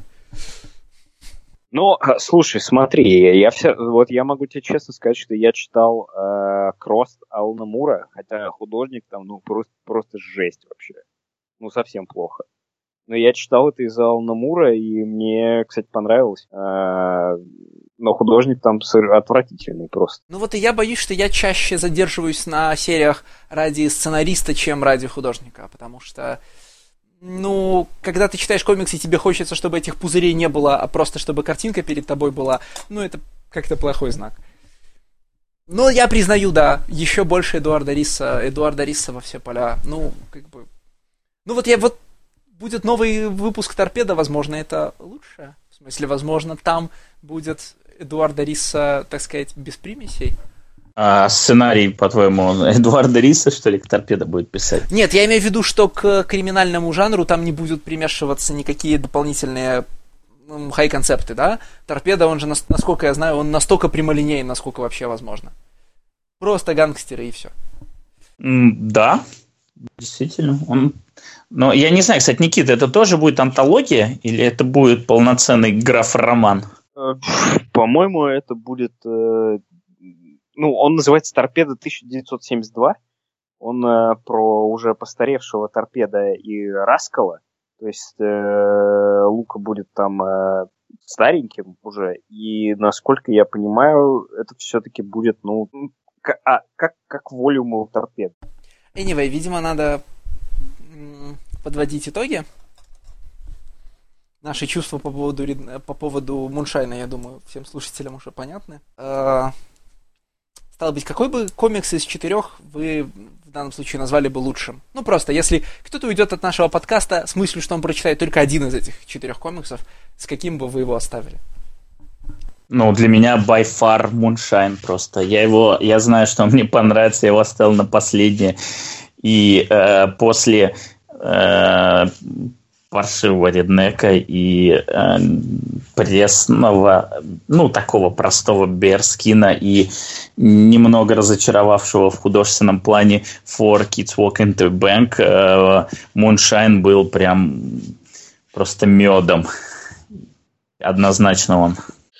Э, да, я, наверное, тоже порекомендую Moonshine, хотя, наверное, рекомендовать комиксы, которые ты сам предложил, это слишком нарциссически. Но я порекомендую Мушайн, потому что там Эдуард Рис. И каждая работа Эдуарда Риса — это праздник, событие и обязательно... Никита, Никита, Никита, да. скажи, да, пожалуйста, что? мне что? Э, вот у меня созрел вопрос, и мне очень Давай. интересно, как в тебе э, боролись э, два начала, назовем так. Э, как ты относишься к комиксу «Логан», который нарисовал Эдуард Рис, а написал Брайан Вон? Э, это великолепный комикс, потому что там Эдуарда Риса. Окей. Я не прочитал там ни одного пузыря, но я весь его полностью просмотрел. Это великолепный комикс. Окей. Мне похоже, мне похоже, надо будет его прочитать. А, а я, вы знаете, порекомендую не тот комикс, который сам принес, но и не тот комикс, который похвалили сейчас вы. Пойду два раза против Патерна. Я бы сказал, что из этих четырех комиксов обязательно к прочтению Four Kids Walk into a Bank это прям, ну вот, комиксы-комиксы. Если Биарскин, там, который я предложил, а, там, на один раз, если к Муншайну есть проблемы, если про Риднека лучше вообще не вспоминать, то вот Four Kids Walk into a Bank э, это прям очень крепкие, сильные, законченные впечатления от комиксов на всех уровнях, да? И они, обогащ... как мне кажется, там, обогащают читательскую жизнь. Окей. Okay. Ну, давай тогда закругляться. Э, слушателям э, хотим сказать, что мы соскучились по комиксам и по их обсуждению, поэтому предлагайте э, новые комиксы, которые мы будем выбирать и обсуждать в следующий раз. Да, и вот а, этого еще пока не было в большинстве своем, но вы, пожалуйста, по возможности, если вы послушали и вам что-то заинтересовало, и вы это прочли, то отпишитесь, пожалуйста, чтобы нам чтобы было интересно, попали мы с рекомендацией или нет. А то, может быть, вы нас там проклинаете за то, что мы какой-то комикс хвалили, а он оказался для вас полным дерьмом. И я снова попрошу, чтобы нам насовали какого-нибудь страшного трэша в комменты. Я уже не знаю, где сейчас производят трэш. Там контора Slave Labor Graphics, кажется, закрылась, там у Топкау все как-то по-другому.